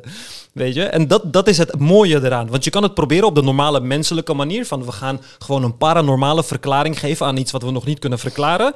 Maar je hoort daar gewoon een systeem voor op te zetten. Waardoor je de rekening houdt met je eigen biasen en je eigen tekortkomingen. En de manier waarop wij onszelf voor de gek houden. En Je hoort, jezelf de, je hoort de informatie te beschermen voor de domheid van de mens. Dat is wat wetenschap eigenlijk is. ja. En dan kom je tot het juiste resultaat. En die is altijd saaier een stuk saaier om slaapverlamming te zeggen. Mijn moeder zei altijd, ja, dat is die grote geest die jou vasthoudt en dan kun je niet meer bewegen. Ja, boze oog. ja, allemaal dat soort dingen. Maar ik denk dan ook, als je paranormale krachten zou hebben en je bent niet de rijkste man op aarde, dan ben je echt, dan, ja, dan moet je gewoon dood, sorry. Want het is altijd van, oh ja, maar ik zat op een berg in India en die man kon zweven en zo. Ja. Hou je mond, man. Hoe die man kon... Als ik kon zweven, was ik binnen twee jaar de rijkste, was ik triljonair Ja. binnen twee jaar. Als, als je mensen hoort praten over wanneer ze voodoo gebruiken, dan gaat het altijd over zulke domme dingen. Ja. de een was, was jaloers en die ging vreemd en toen ging ze voodoo doen en toen groeide haar schaamhaar tot haar enkels en dat soort dingen. Als je zeg maar al op paranormale dan. manier de wereld kan beïnvloeden. Ja, waarom Ja. dan? Ja. eh, Altijd Rashid van het dorp hiernaast, maar niet Obama of zo, Ja. of Trump of zo. Weet je? Ja. Dit is zo raar. Het lijkt bijna alsof het alleen werkt wanneer je erin gelooft. Wow, hoe zou dat komen? de middelbare school zei ik een keer. Ik, sowieso, heel veel Marokkaanse mensen waren heel veel bezig met jeans. Mhm. Veel meer dan Turken. Ik weet niet waarom. Het is echt een ding van de Marokkaanse cultuur. Dus eh, ik zei een keer van ja, eh, maar toen was ik nog geen eens, ik was gewoon moslim. Maar ik zei, ik, ik weet niet of ik in jeans geloof. Waren ze allemaal boos geworden, gingen ze me video's laten zien van Rokia of zo. Ik weet niet Mhm. hoe je dat noemt. Dat zo'n vrouw zag je dan in niqab en die ging dan zo met een mannenstem praten. Ja. En dan had je zo'n Ja. imam die dat, ja, Ja. ja. ik heb haar bezeten, dit en dat. En toen dacht ik, wow, ik geloof nu wel in jizz. Ja. maar zet die vrouw, eh, is- waarom zet, zet zij dan een mannenstem op en waarom doet die man alsof, zij, alsof die haar geneest? ja, waarom doet Joke van Astro TV op tv alsof ze met dode mensen kan Maar praten? dat is dus gewoon echt allemaal een spel. Ja, ja, dat is de meest, Ja. dat is de meest simpele verklaring. Dat is de meest makkelijke verklaring, en de meest mogelijke Ja. verklaring. letterlijk. Ja, ik eh, kan vooruit eh, kijken in de tijd. En ehm, ik eh, kan met zekerheid zeggen dat Mark Rutte premier zal blijven tot de volgende verkiezingen. Ja. Ja. Zeg maar, zo, gaan zo gaan zeg maar, die mensen te werk. Van allemaal hele logische dingen die dan paranormaal lijken, zeg maar. Ja. Het is ook van, kijk, als jij, zo, als jij een, ima, jij een of andere imam bent of weet ik veel, je doet rukia of zo, en jij praat, je hebt daadwerkelijke conversations met geesten, Mm. en dat geloof jij ook, en dat weet jij, en het is niet allemaal oplichting en whatever, om meer klanten te werven. Je hebt letterlijk één wetenschapper nodig daar, man. Eén wetenschapper, Ja. onder gecontroleerde omstandigheden, en de hele wetenschappelijke wereld wordt moslim. Letterlijk, we worden allemaal met z'n allen moslim. Letterlijk. Nee, maar nog niet eens die wetenschappen. Kijk, als je die paranormale mensen neemt, die, die, die... Als je zo'n gesprek gewoon logisch gaat bekijken van hoe het begint. Dus het is uiteindelijk gewoon kansberekening. Kijk, Mhm. wat ik net zei van... Ik, in- je kan met zekerheid van tevoren zeggen dat Ma- Mark Rutte premier blijft tot de volgende verkiezing. Dat is gewoon iets wat logisch volgt Ja. uit zijn premierschap. Maar je kan het brengen als zijnde. Mhm. Ik kan de toekomst voorstellen. Maar als, kijk, als ik met jou ga zitten en, en ik zeg tegen jou, nou ja, kijk naar jou. eh, en zoiets van, ja, ehm, ja, nee, eh, heb je een eh, opa die is overleden? De kans is vrij groot dat dat zo is. Gezien jouw leeftijd is kans vrij groot dat je Ja. grootouders zijn overleden. Hmm. Ehm, weet je, en, en daar gaan ze dan op verder om de pretentie te werken van ik kan, En de tijden dat het niet werkt, valt ons ook niet op. We kijken alleen naar, wow, Ja. ze wist het zeg kapot maar, snel. die, die, de, omdat het bevestigd wordt, zeg maar. En, en, en het, eigenlijk, het is eigenlijk een beetje zoals... ehm, hoe heet dat? Dat ze met van die bekertjes hebben en dan moet je daar, Ja. ligt daar een muntje onder of een balletje, maar Oh, je, ja. wordt, je wordt altijd geflasht. Het is gewoon vingervlugheid, zeg je maar. kan niet, Ja. ja, het, is, het is zeg maar retorische vingervlugheid. Dus ik ja. denk dat dat wel heel mooi is om het te beschrijven. En zo is dat met die Rokia ook. Ja, oké. eh, ehm, als jij erin gelooft, dan ga je ook zien dat het werkt. En jij gaat, als jij in paranormale dingen gelooft, dan ga je geloven als die vrouw een beetje zit te vissen, dan, dan negeer je die andere dingen. Ja. Eh, en dan zeg ik, oh ja, ja, ik, ik heb een opa. Ja, ja, hij is eh, overleden. En ja, oh ja, hij was, Ja. eh, eh, he- heette, heette die Piet? Nee, hij heette Jan. Nou ja, weet je. Maar soms weten ze het wel toevallig heel goed allemaal. Ik bedoel, kijk, ik, ik Ja, was dus soms. naar Izmir gegaan met de, met de docu-meisjes, weet je wel. Want ze gingen mijn leven documenteren. Ik liep in een Turks straatje in Izmir. En er was zo iemand met zo'n kaarten en weet Ja. veel wat, zo'n waarzegger, zo'n man. Dus ik, ik dacht, is leuk voor de documentaire. Ik ging daar zitten. En hij praat natuurlijk Turks, maar alles wat hij zei klopte op de een of Wat, andere wat manier. klopte er Hij precies? zei van, ja, je hebt geen contact met je ouders. Je bent je eigen baas. Je werkt niet voor een baas. Je bent ZZP'er. Maar er is een cameraploeg om je heen. Ja. Ja. Hm, Maar is heel makkelijk af te leiden, toch? Maar hoe weet hij dat ik geen contact heb met mijn ouders? Je Maar bent dat jong, weet hij Je niet. bent jong, er is een Ja. cameraploeg om je heen. Waar zijn je ouders? Die zijn er niet. Nou, Ja. Dus waarschijnlijk zijn ze een jong meisje aan het volgen die haar eigen leven volgt en haar eigen pad heeft. Want deze mensen komen ook uit het buitenland en weet ik veel wat allemaal. Ja, kun je heel Ja. makkelijk raden. Kijk, hij kan het niet altijd de juiste antwoorden is allemaal geven. heel toevallig. Maar op, op basis van wat hij ziet, Ja. van hoe jij daar komt in alles. Kijk, mensen die dat doen, die zijn heel erg getraind in het zien van Ja, heel details. intelligent Zeg maar net als die, die straatoplichter, die, is- die kijken ook naar details van Ja. wie kunnen wel oplichten, wie niet. Dus zij, zij kunnen al heel veel informatie over jou krijgen Ja, maar het is ook zo van... door als je- waar te nemen. Ja, En dan kunnen ze heel veel dingen kunnen ze uitsluiten. Maar als je dat echt kan, als hij echt kon weten wie hij was. Kijk, als je dat echt kan, als ik dat kon, ik zou jou gewoon je BSN-nummer opnoemen. ja, Dan heb je, dan heb je bevestiging. Ook mensen, mensen met, oh, ik kan de toekomst zien en zo. Als iemand dat zegt, geef hem gewoon een klap. Als hij niet heeft weggedoken, blijkbaar kon hij het niet zien. Ja. Toch? Je kon toch de toekomst zien. Ja. Dus je wist niet dat dit ging gebeuren. Ja. Weet je, maar het is altijd zo vaag. En hoe is het dan zo vaag? Weet je, Ja. dan is van, oh, er komt af en toe komt er zoiets in mijn hoofd of zo. Wordt het zo gestuurd. Een woord, een letter, jee. Ja, nou die cameravrouwen die gewoon Nederlandse chicks zijn, die waren dus op het hoofdkantoor toen we eenmaal terug waren in Nederland. En toen gingen ze met een Turkse vertaler, gingen ze dat ondertitelen, dat stukje van de waarzegger. Toen gingen ze me zo appen van, oh my god, ik ga terug naar precies deze man, want hij wist gewoon alles, hoe kan dat? En zo. Iedereen was gewoon wild enthousiast. En toen dacht ik, oh, zo makkelijk gaat het dus. Ja. Want dat zijn gewoon slimme mensen, weet je wel? Nee, dat zijn gewoon racisten, zeg maar. Nee, maar even serieus. Omdat het dan een of andere exotische Turk is uit eh, Tur- 100%. Dat is echt Turkije. Kijk, als, als die, die Annemiek, of hoe noemden we Echt haar zo. net op Para-TV gaat, zegt zo, ja, wat is dat voor belachelijke onzin, weet je. Maar nee, omdat het nu een of ander exotisch wezen is, eh, is het, Ja, maar het in, is de, in films... een man die blijkbaar heel, heel sensitief is voor dingen en heel goed Ja, toevallig. En dat- als dat dat is exotisch is, dan geven wij daar meer gewicht aan, Ja. zeg maar. Kijk, voor een, voor een Nederlander, als eh, eh, boer Pieter uit eh, weet ik veel waar, zegt opeens van, oh, ik kan zweven, niemand die dat gelooft. Ja. Maar als Maharaja, weet ik veel wie uit de, de Galama, ja. Ja, als, dan, dan is dat opeens geloofwaardig, want het is exotisch. Dat is met alles zo. ja. Dat Ken, je- met, ken, ken je de Magical Negro? Nee. Het is een, eh, is een archetype in films. De Magical Negro is, ehm, het is een plotinstrument. Dus je Ja. hebt zeg maar de, de, de protagonist van een film. Eh, en, en eigenlijk elke Hollywood film verloopt zo. Je hebt een protagonist, hij is goed op weg. Dan heeft hij een tegenslag. Dan lost hij het op. Journey. En dan komt zeg maar de climax van de Ja. film. Dat is basically elke Hollywood film. Wat is de Magical Negro? Eh, nou, in de praktijk is het niet altijd iemand die zwart is, maar het is wel een Gewoon beetje... de exotische buitenlander die... Ja, Ja. het is dan een, dan, het is dan een, een een of ander shamaan of, Ja. of, een, of, een, of een zwarte jongen uit de ghetto die een... eh, heel slim is of zo. die heel slim is. En dan de, de witte hoofdpersoon die een advocaat is uit het jetset leven. Een, Ja. een een of ander esoterisch advies geeft over het leven of over het probleem waar die tegenaan loopt. Ja. Uh, en zodoende kan die verder in het plot. En dat is, ja, dat, dat is blijkbaar is er een, een, een soort vertrouwen in dat, dat verexotificeerde schepsels, Ja. wezens, Ja. bepaalde inzichten hebben uit het ongeziene. Zeg maar. Ja. En dat, dat is wat in dat, dat stereotype van de Magical Negro, dus ook een Wikipedia-pagina over. Dus Ja. dat kunnen de mensen opzoeken. Wat daarin substantie geeft. En zo werkt het ook bijvoorbeeld met zo'n waarzegger uit Turkije. Van, eh, nou ja, wat je zegt, als boer Piet zegt dat hij kan zweven, dan zegt iedereen, ah, hier, eh, dit is het nummer van het eh, GGZ. Ja. Bel daar maar eens even mee. En, Dat is met alles Ja. zo. Als je tegen mensen ook zegt van, oh, dit is een kruid die ik uit het Amsterdamse bos heb, die kanker geneest, geloof ze niet. Maar als je zegt, uit het, India. eh, ja, als je zegt Ja. India, uit de verre, de diepe oerwouden van India, ja, Ja. tuurlijk. ik moest met kanker. gevaar voor eigen leven. Ja, het moet moeilijk Ja. te vinden zijn, want dan is, het, dan is het sowieso specialer of zo, weet je. Dat is wat mensen denken. Ja, maar het zit ook echt in films en zo. Ik heb laatst Mhm. nog zo'n film gezien. Zo'n westerse vrouw. Ze heeft een burn-out, dit, dat. Ze gaat naar India, naar zo'n monnik. Ja. Heel haar leven veranderd. Is dat het met die vrouw die eh, eerst in eh, Italië gaat en dan gaat ze naar India? En, Die heb ik eh, de laatst gezien ja. toevallig, ja.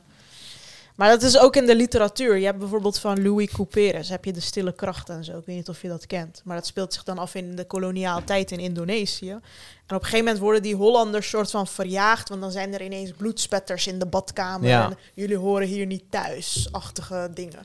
Ja. En toen eh, zijn de Hollanders maar weggegaan. Want eh, weet ik veel, er waren de piano deed Ja. het niet meer en de, de- weet je wel, zogenaamd van die literaire elementen. Maar ja, waarom als het in Indonesië is, is Ja. dat ineens mooie literatuur? Ja, nee, precies. Kijk, er is, geen, er is geen één boek of film die gemaakt ga- gaat worden waarin de hoofdpersoon eh, issues heeft in het leven en die Ja. niet uitkomt. En vervolgens een eh, Van der Valk boekt eh, langs de snelweg om daar even tot rust te komen in het bubbelbad met een lekker glas whisky, zeg maar. Dat, dat, dat, Ja. dat gaat in geen één verhaal gaat dat voorkomen. Gewoon een boek over iemand die gewoon lekker niks doet.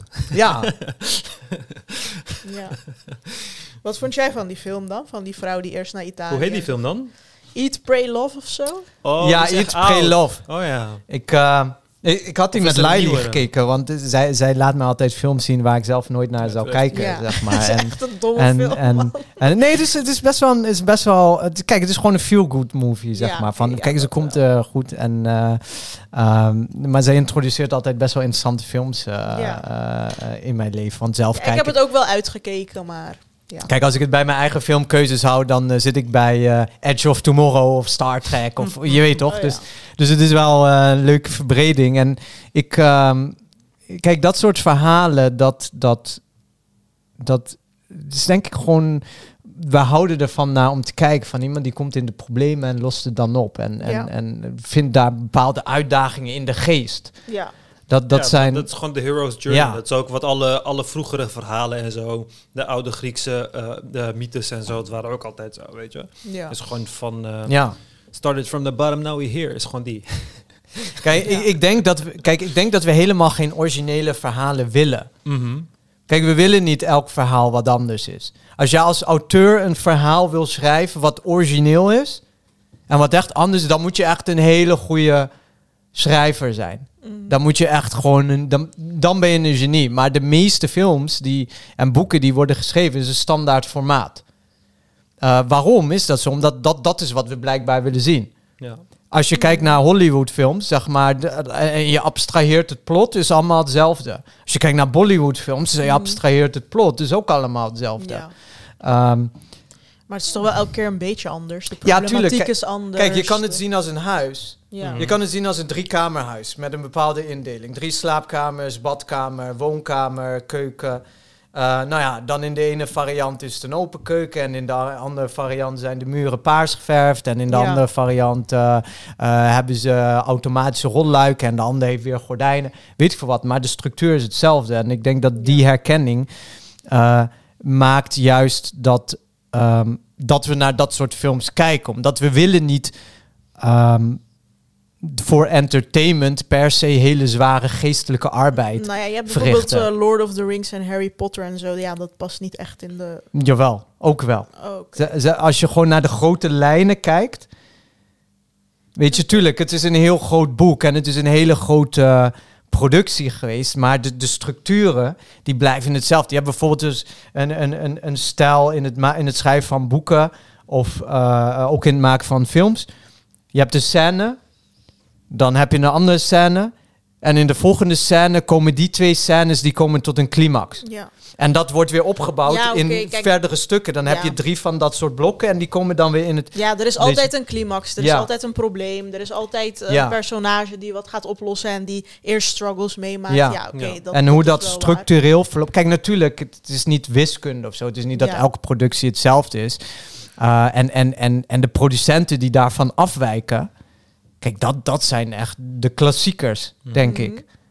Omdat dat, dat, eh, dat je niet mensen hoeft te voeren wat ze al kennen, net in een andere variant. Maar dat jij het interessant kan maken en dat iemand wil doorkijken eh, van hé. Hey, eh, Ja. Het is niet wat ik herken, maar het, het verhaal is op een bepaalde manier raakt het je. Of, weet je, dus, Ik heb laatst Inventing Anna gezien. Die is op zich best origineel. Oeh, die ken ik niet. is op Netflix. Ken je dat? Dat is Nee. een- zo'n ja, zo'n Russische chick. Zij gaat gewoon een soort van in de elite van Amerika. En dan gaat ze doen Oh, alsof ja, ze maar dat kapot is ge- rijk gebaseerd op een echt verhaal, toch? Ja, het is Ja, gewoon echt gebeurd inderdaad. ze doet eigenlijk alsof ze dochter van een oligarch is, maar dat ze steeds maar niet aan het geld komt van haar vader en haar rekeningen zijn geblokkeerd, et cetera. Maar ze, de vrouwelijke, eh, hoe heet die? Tindler, Swindler. Twindler is- Ja, Ja. soort van. En ze- op de een of andere manier weet ze zich altijd te redden uit dingen. En krijgt ze alles betaald door anderen. Want iedereen neemt het gewoon van haar aan. Want ze Ja, straalt echt in waar. alles uit dat zij echt gewoon elitair is. Ja. En dat speelt ze allemaal heel goed. Nou, dat is, maar ken je die- ook die serie Lupin? Lupin? Lupin? Die Franse. Wow, Nee. die irriteerde mij echt. Dat is met die, die hele bekende zwarte acteur. Oh ja, die ook in Untouchable speelde. Ja, precies. Dat is een serie van hem. Die is zo ongeloofwaardig. Is gewoon zo... Nou, je moet het echt zien. Ik heb het wel afgekeken, maar ik dacht echt, wat een bullshit. Hij gaat zeg maar een soort van... Franse rijke mensen op de een of andere manier... eh, ja, die oplichters zijn, gaat hij aanpakken of zo. Daar komt het een beetje op neer. Ja. Maar goed, eh, over de zin van het leven gesproken. Ejoep uit de groep, die zei van... eh, die is dus moslim. En die zei van, ik vind atheïst zijn eigenlijk eh, elitair. Want de gemiddelde mens heeft helemaal geen... eh, die heeft gewoon houvast nodig en hoop en zo. En gewoon iets om naartoe... Zeg maar iets wa- waardoor je elke dag wil opstaan en hard wil werken. Ook, ook al ben je vuilnisman of weet ik veel wat, weet je wel. En Ja, maar dat kan toch gewoon iets zijn als je eigen leven. ja. Waar moet je het voor iemand anders te leven doen? Nee, maar ik snapte wel wat hij bedoelt. Ik bedoel, als jij echt een soort van eh atheïst bent en je hebt een soort van... eh, je bent gewoon onderklasse en je moet kapot hard werken voor weinig geld en zo. Ja, je moet wel een groter verhaal hebben om aan vast te houden. Ja, kijk, ik geloof sowieso dat heel veel mensen baat hebben bij religie. Geloof Ja. ik sowieso in. Het is gewoon een feit dat er heel veel gevangenen zijn.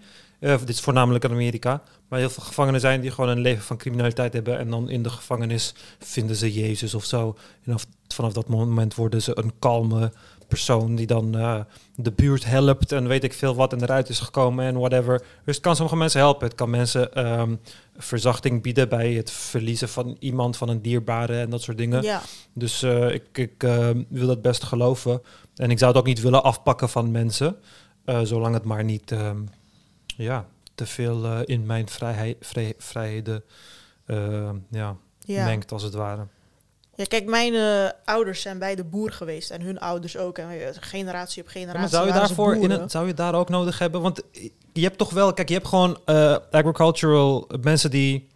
Eh, je hebt Chinezen op het platteland bijvoorbeeld. Eh, Ja. ja. die mensen hebben geen religie. Maar ook die geloven in Confucius en weet ik veel wat. Ja, maar dat is meer een filosofie Ja, dan dat een is meer filosofisch en dat is- dan religie. Ja, en ik vind dat het filosofische kant wel interessanter dat je je kinderen daarin onderwijst. En sowieso, kijk, in het Westen zijn wij veel individualistischer. In Azië heerst er veel meer eh, zo'n mutualistische ehm, levensstijl. Dus ja, atheïsme past ook wel echt eh, glasharde atheïsme past ook wel meer bij het Westen, zeg maar. Dan, Mm. daar, dan komt het ook elitair en een beetje hard over. Maar eh, ja, in Azië doen eh, genoeg ehm, soort van ehm plattelandvolkeren ja, die redden zich daar gewoon prima mee eigenlijk. Want die uiteindelijk, ja, moet je gewoon dat doen voor je. Ik bedoel, dieren hebben ook geen religie nodig. Niet dat ze heel veel vragen stellen of zo. Maar ja, ja je moet gewoon eh, zingeving vinden in je familie en je eigen leven en de community en dat soort dingen. En dat is sowieso En- over het algemeen belangrijker in arme buurten. Is het communitygevoel echt super sterk. Ja. En, en maakt religie het juist niet nog erger eh, Ja. als jij niet privileged bent? ja. Religie Moet je ook nog. Kijk, want ik had, Ja. ik had, ik was, ik had laatst bijvoorbeeld. eh, Ik ga even plassen, jongens. Ga jullie maar door. ja. We zijn ook al heel lang bezig volgens mij. Ik, eh, ik had het een tijd terug. Toen was ik zeg maar zogenaamd nog moslim. Mhm. Eh, en ehm, Geloofde jij trouwens toen ook in jeans? Even het vraag tussendoor. ik hield me er niet mee bezig. Ik had zoiets van zal wel. Weet Oh, je, ja. maar ik was, sommige mensen zijn er echt mee obsessed. Ja, maar, precies. ehm, Ik heb daar nooit echt in geloofd. Dat vond ik heel lastig. Ik heb, nou, ik heb in ieder geval niet geloofd in de zogenaamde waarnemingen van djinns. Ja. Van dat ze zeiden van ja, dat is een djinn. Of eh, weet ik veel wat. Ik, ik, ik, ik, eh, ja, maar dan kan je zeg maar alles eraan koppelen. Dat is Ja. zwarte magie. Dat van ja, mijn eten oog. is niet Dat lekker. Ja, kat boze eh, oog, zoek, bo- boze oog. Weet je, ja, weet je, misschien ga je gewoon met kutmensen om. Dan heb je daarom steeds boze ogen, zeg maar. ja, ja, precies. Misschien moet je andere mensen uitzoeken om mee om te gaan. En ehm, nee, maar kijk, dat stukje van, ehm, van privileged om, om zeg maar atheïst te zijn. Ehm, kijk, toen ik nog moslim was, ik, ik, ik, ik, ik voerde een keer gesprek en het ging over ehm, ehm, zeg maar, dat God jou risk geeft. Mm. Zeg maar, je weet toch, risk, zeg maar, is van God geeft jou voorziening. Ja. En oké, dat kun je aannemen. En, maar oké, ehm, Waarom krijgen heel veel mensen dan geen rust? ja, is dat dan ook hun schuld, zeg Hmm. maar? En ehm, Jouw toets is gewoon zwaarder, broeder. Maar jouw beloning zal ook mooier zijn. ja, Altijd. Ja. weet je, dus dan, oké, dan ehm, misschien is het privileged om, om niet te geloven als je het goed hebt. Mm. Uh, maar dat impliceert dat het een last is om te geloven als je het slecht hebt. Want dan heeft blijkbaar God het zo voor jou gewild. Dus waarom jij? Mm. Ja. Van ja, God die test de dienaar eh, niet eh, boven hun vermogen. Mm. Dat betekent dus eigenlijk dat, dat, dat, dat hoe kutter jij het hebt, hoe meer God van jou houdt. Ik Ja. vind dat religie eigenlijk juist een privilege is. Want als je tijd hebt om vijf keer per dag te bidden, dan, ja, dan eh werk ik niet hard genoeg, Ja, man. is veel, hè? ja. En als je tijd hebt om voor Fajr op te staan, jeetje. Dat is zo vroeg in de zomer, is drie uur s'nachts of zo. Maar oké, ja, ik dacht zeg maar, eh, zeg maar, mijn ouders zijn boeren geweest en zo. En wat hield ze op de been? Ja, gewoon dat idee van ons lijden, ons opofferen. Dat heeft allemaal een zin. En als je slecht doet, dan krijg je later ook een straf. En als je goed doet, krijg je later een beloning. Ja, Ik, ik begreep dat echt nooit. Ja, maar dat is gewoon omdat we niet willen accepteren dat, dat gewoon slecht dat de dood het einde is. Ja, precies. En eh, heel veel mensen gaan heel veel slechte dingen doen en er ongestraft mee wegkomen. Ja, Weet maar je? dat is gewoon een heel zware pil. Want dit is denk ook, ze hebben zoveel loopholes. Want het is dan altijd van, als een slecht persoon, iemand die slechte dingen heeft gedaan, als hem iets slechts overkomt, dan is het van, kijk, het is hem overkomen omdat hij slecht is. ik. Ja. Maar als hem helemaal niks is overkomen, die man is gewoon miljardair, terwijl die Afrika heeft gereept, en hij is gewoon doodgegaan met een mond om zijn lul of zo. Gewoon de perfecte manier of zo, weet je? Ja. Is hij gewoon doodgegaan? Is Hij dat jouw hij hij perfecte is manier van eh, sterven? Hij is nooit gestraft.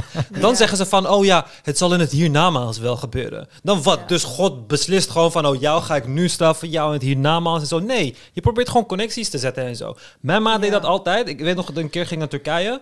Had ik mijn eh, Surface, eh, Surface Pro. Surface Pro was toen net uit. Dat is fucking duur. Had ik hem eh, in mijn koffer gezet. In mijn check-in koffer. Echt dom. En uiteindelijk kwam ik aan in Turkije en dan hadden ze me eruit gestolen. Mm. En dan, dan zei ik tegen moeder van ja, ze hebben hem gestolen. En toen zei ze van ja, zie je, gisteren heb je met mij geruzied en daarom is het nu gestolen. En ik denk van nee, ik heb het gewoon in mijn koffer gezet. Ja. En mensen stelen dingen uit koffers, daarom is het gestolen. Ja. Weet je?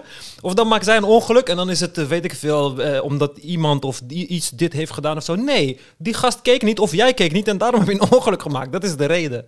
Weet je? Niet omdat Ja. God denkt van, oh ja, jij, ga- jou hier nu ga ik nu straffen zo. Oh, die kinderen, die 400.000 kinderen die op dit moment verkracht worden en het uitschreeuwen van de pijn. Oh, laat die even wachten. Wacht, we gaan deze persoon even zijn laptop laten stelen. dat is het. Ja, Dat is makes no sense. Ken je die dom. islamitische series en films die je vroeger op tv zag? Ja, volgens mij had jij Samanjolle, keek Mhm, jij dat? Ja. Ja. Kalfkussen en zo. Dus dan ging bijvoorbeeld een of andere schoondochter ging, eh, haar schoonmoeder bijvoorbeeld slecht behandelen. En dan werd zij bejaard. Nou, raad is, zij Mhm. werd zelf slecht behandeld. Of een groenteboer die dan, om meer te verdienen, injecteert hij water in zijn meloenen en zo, om ze zwaarder te maken, zodat hij meer kan verdienen. Oh ja. En dan krijgt hij een mysterieuze ziekte en dan blijft er water uit zijn lichaam ko- komen. En doktoren zo van, waar komt al het water vandaan? We weten niet waar het water vandaan komt. En moslims denken dan echt dat je gewoon random in het ziekenhuis een persoon krijgt, waar dan 400.000 liter water uitkomt. En wij dan gewoon dat accepteren van, oh Ja. ja. Mijn, va- mijn eh, mijn vader en moeder keken kapot geboeid naar die series. Ja, wij ook. Wij keken dat eh, ook. Wow. En ze beseft gewoon niet Maar het is gewoon een coping mechanism. Het is Ja. van, oh, deze mensen doen dit en dat, maar daarvoor gaan Ja. ze gestraft worden, maak jij maar geen zorgen. Er was een man die zei, van- die was eh, al die tijd arm. Die zei van ja, had ik maar eh, op een dag eh, alles wat ik aanraak moet goud worden. En toen raad eens, alles wat hij aanraakte werd goud, maar hij kon niks meer eten. Ja, dat is Mi- letterlijk- koning Midas. Die hebben ze ja, gestolen ja. van de Grieken letterlijk. Ja, ja. ja, klopt. Maar gewoon islamitisch sausje eroverheen of Ja. zo. Dat is zo grappig. Ja. Of eh, dan gingen ze een bedelaar slecht behandelen en toen werd hij zelf een bedelaar. Ja, en dan kwam die, die andere bedelaar kwam dan in een dikke bak- waggie zo langs. Ja, Om te laten zien van, ja, weet je nog? Weet je nog dat ik bedelaar was? Ja. Maar dat is letterlijk wat de, de lower class gewoon overheen helpt. Dat soort verhalen. Ja, maar kijk, dat, vanuit religieus perspectief vind ik dat verhalen nog niet eens zo irritant. Wat ik pas echt irritant vind, is zeg maar wanneer niet-religieuze mensen dit soort verhalen gaan vertellen. Ook al Ja. willen ze er een boodschap mee maken. ja. En dan, dan, dan, dan komen ze op LinkedIn, ja, Ja. bijvoorbeeld. En eh, dan zegt hij, ja, ik eh, had de baankans van mijn leven. En toen ik onderweg was naar het sollicitatiegesprek, kwam ik een hond tegen die op sterven na dood was. En ik moest dus kiezen of naar de kans van, le- van mijn leven of deze hond redden. En ik koos ervoor om de hond te redden. En ik Wow. gaf hem water. En ik kon niet naar de sollicitatie gaan. En vervolgens ging ik terug naar huis. En de volgende dag werd ik eh, gebeld. En je zal nooit raden wat er was gebeurd. Maar de hond was de CEO van het bedrijf waar ik ging werken. En zo blijkt het De dat... hond al- was de CEO. ja, nee, het is, het is, zeg maar, het is een karikatuur, Oh, zeg maar, ja, van ja. dat soort, van, maar dat, dat type verhalen, zeg En toen maar. klapte iedereen. Ja, en, en, en, en zo leerde ik dat, dat wie goed doet, goed ontmoet. En Ja. karma. En, en weet je, dat, dat vind ik nog veel erger van dat, weet je wel, van dat... Ja, heel veel mensen geloven in karma sowieso. Ook al zeggen ze dat ze niks eh, geloven. Allemaal coping mechanisms. Ja. Maar weet je wat ik ook echt vreselijk vind aan LinkedIn? Ik kijk er nooit meer op. Alle allochtonen die op LinkedIn zetten en een diploma halen, moeten zeggen dat ze een racistische leraar hadden die, zeg, die, ze- die zeggen... Ja, ga weg, man. Dat, dat, ik denk, kijk... dan is elke leraar racistisch en iedereen zei dat je niks zou kunnen bereiken. Ik geloof er niks Nee, ik- nou, kijk. Racistische leraren bestaan. Ja, maar Ik- elke keer. Kijk, Elke keer, bij elke allochtoon. kijk, het Ik heb echt... altijd gehoord dat ik niks ga bereiken. Ja, ze zeiden altijd dat ik het nooit ging worden. En zo, ja, nou, Ja. Ik, ik, ken ook, ik ken ook genoeg allochtonen waar de leraren alle vertrouwen in hadden. En die zeiden van juist jij, maar dat hoor je nooit. weet je. En, en, maar kijk, dat zijn gewoon middelmatige mensen die even moeten laten zien dat, ze- dat die, die even een bevestiging nodig Ja. hebben dat ze iets gepresteerd hebben. Ja, al mijn leraren waren tegen mij. En eh, toch eh, ben ik eh, eh, PhD-onderzoeker geworden naar, eh, naar, naar, de, ehm, eh, naar de marktvraag van eh, kwark die is geproduceerd van gist uit vagina's. Of Ja, zo. maar er is, Je ook weet- geen, er is geen beter alternatief voor ze. Wat, wat moeten ze zeggen? Zo van, iedereen wist dat ik het kon en had vertrouwen in me en het is me gelukt.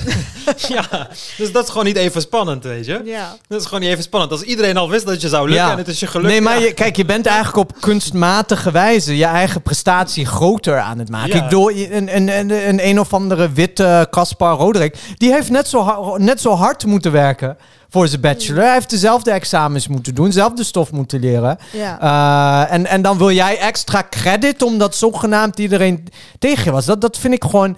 Ik vind het oneigenlijk, zeg maar. Ja. Ik bedoel, kijk, racistische leraren bestaan. Ja, Ik ja. had bijvoorbeeld een keer een leraar. Ik zat op de Eindhovense school in Eindhoven. En kreeg, ik, eh, kreeg ik les eh, van eh, de heer Varga.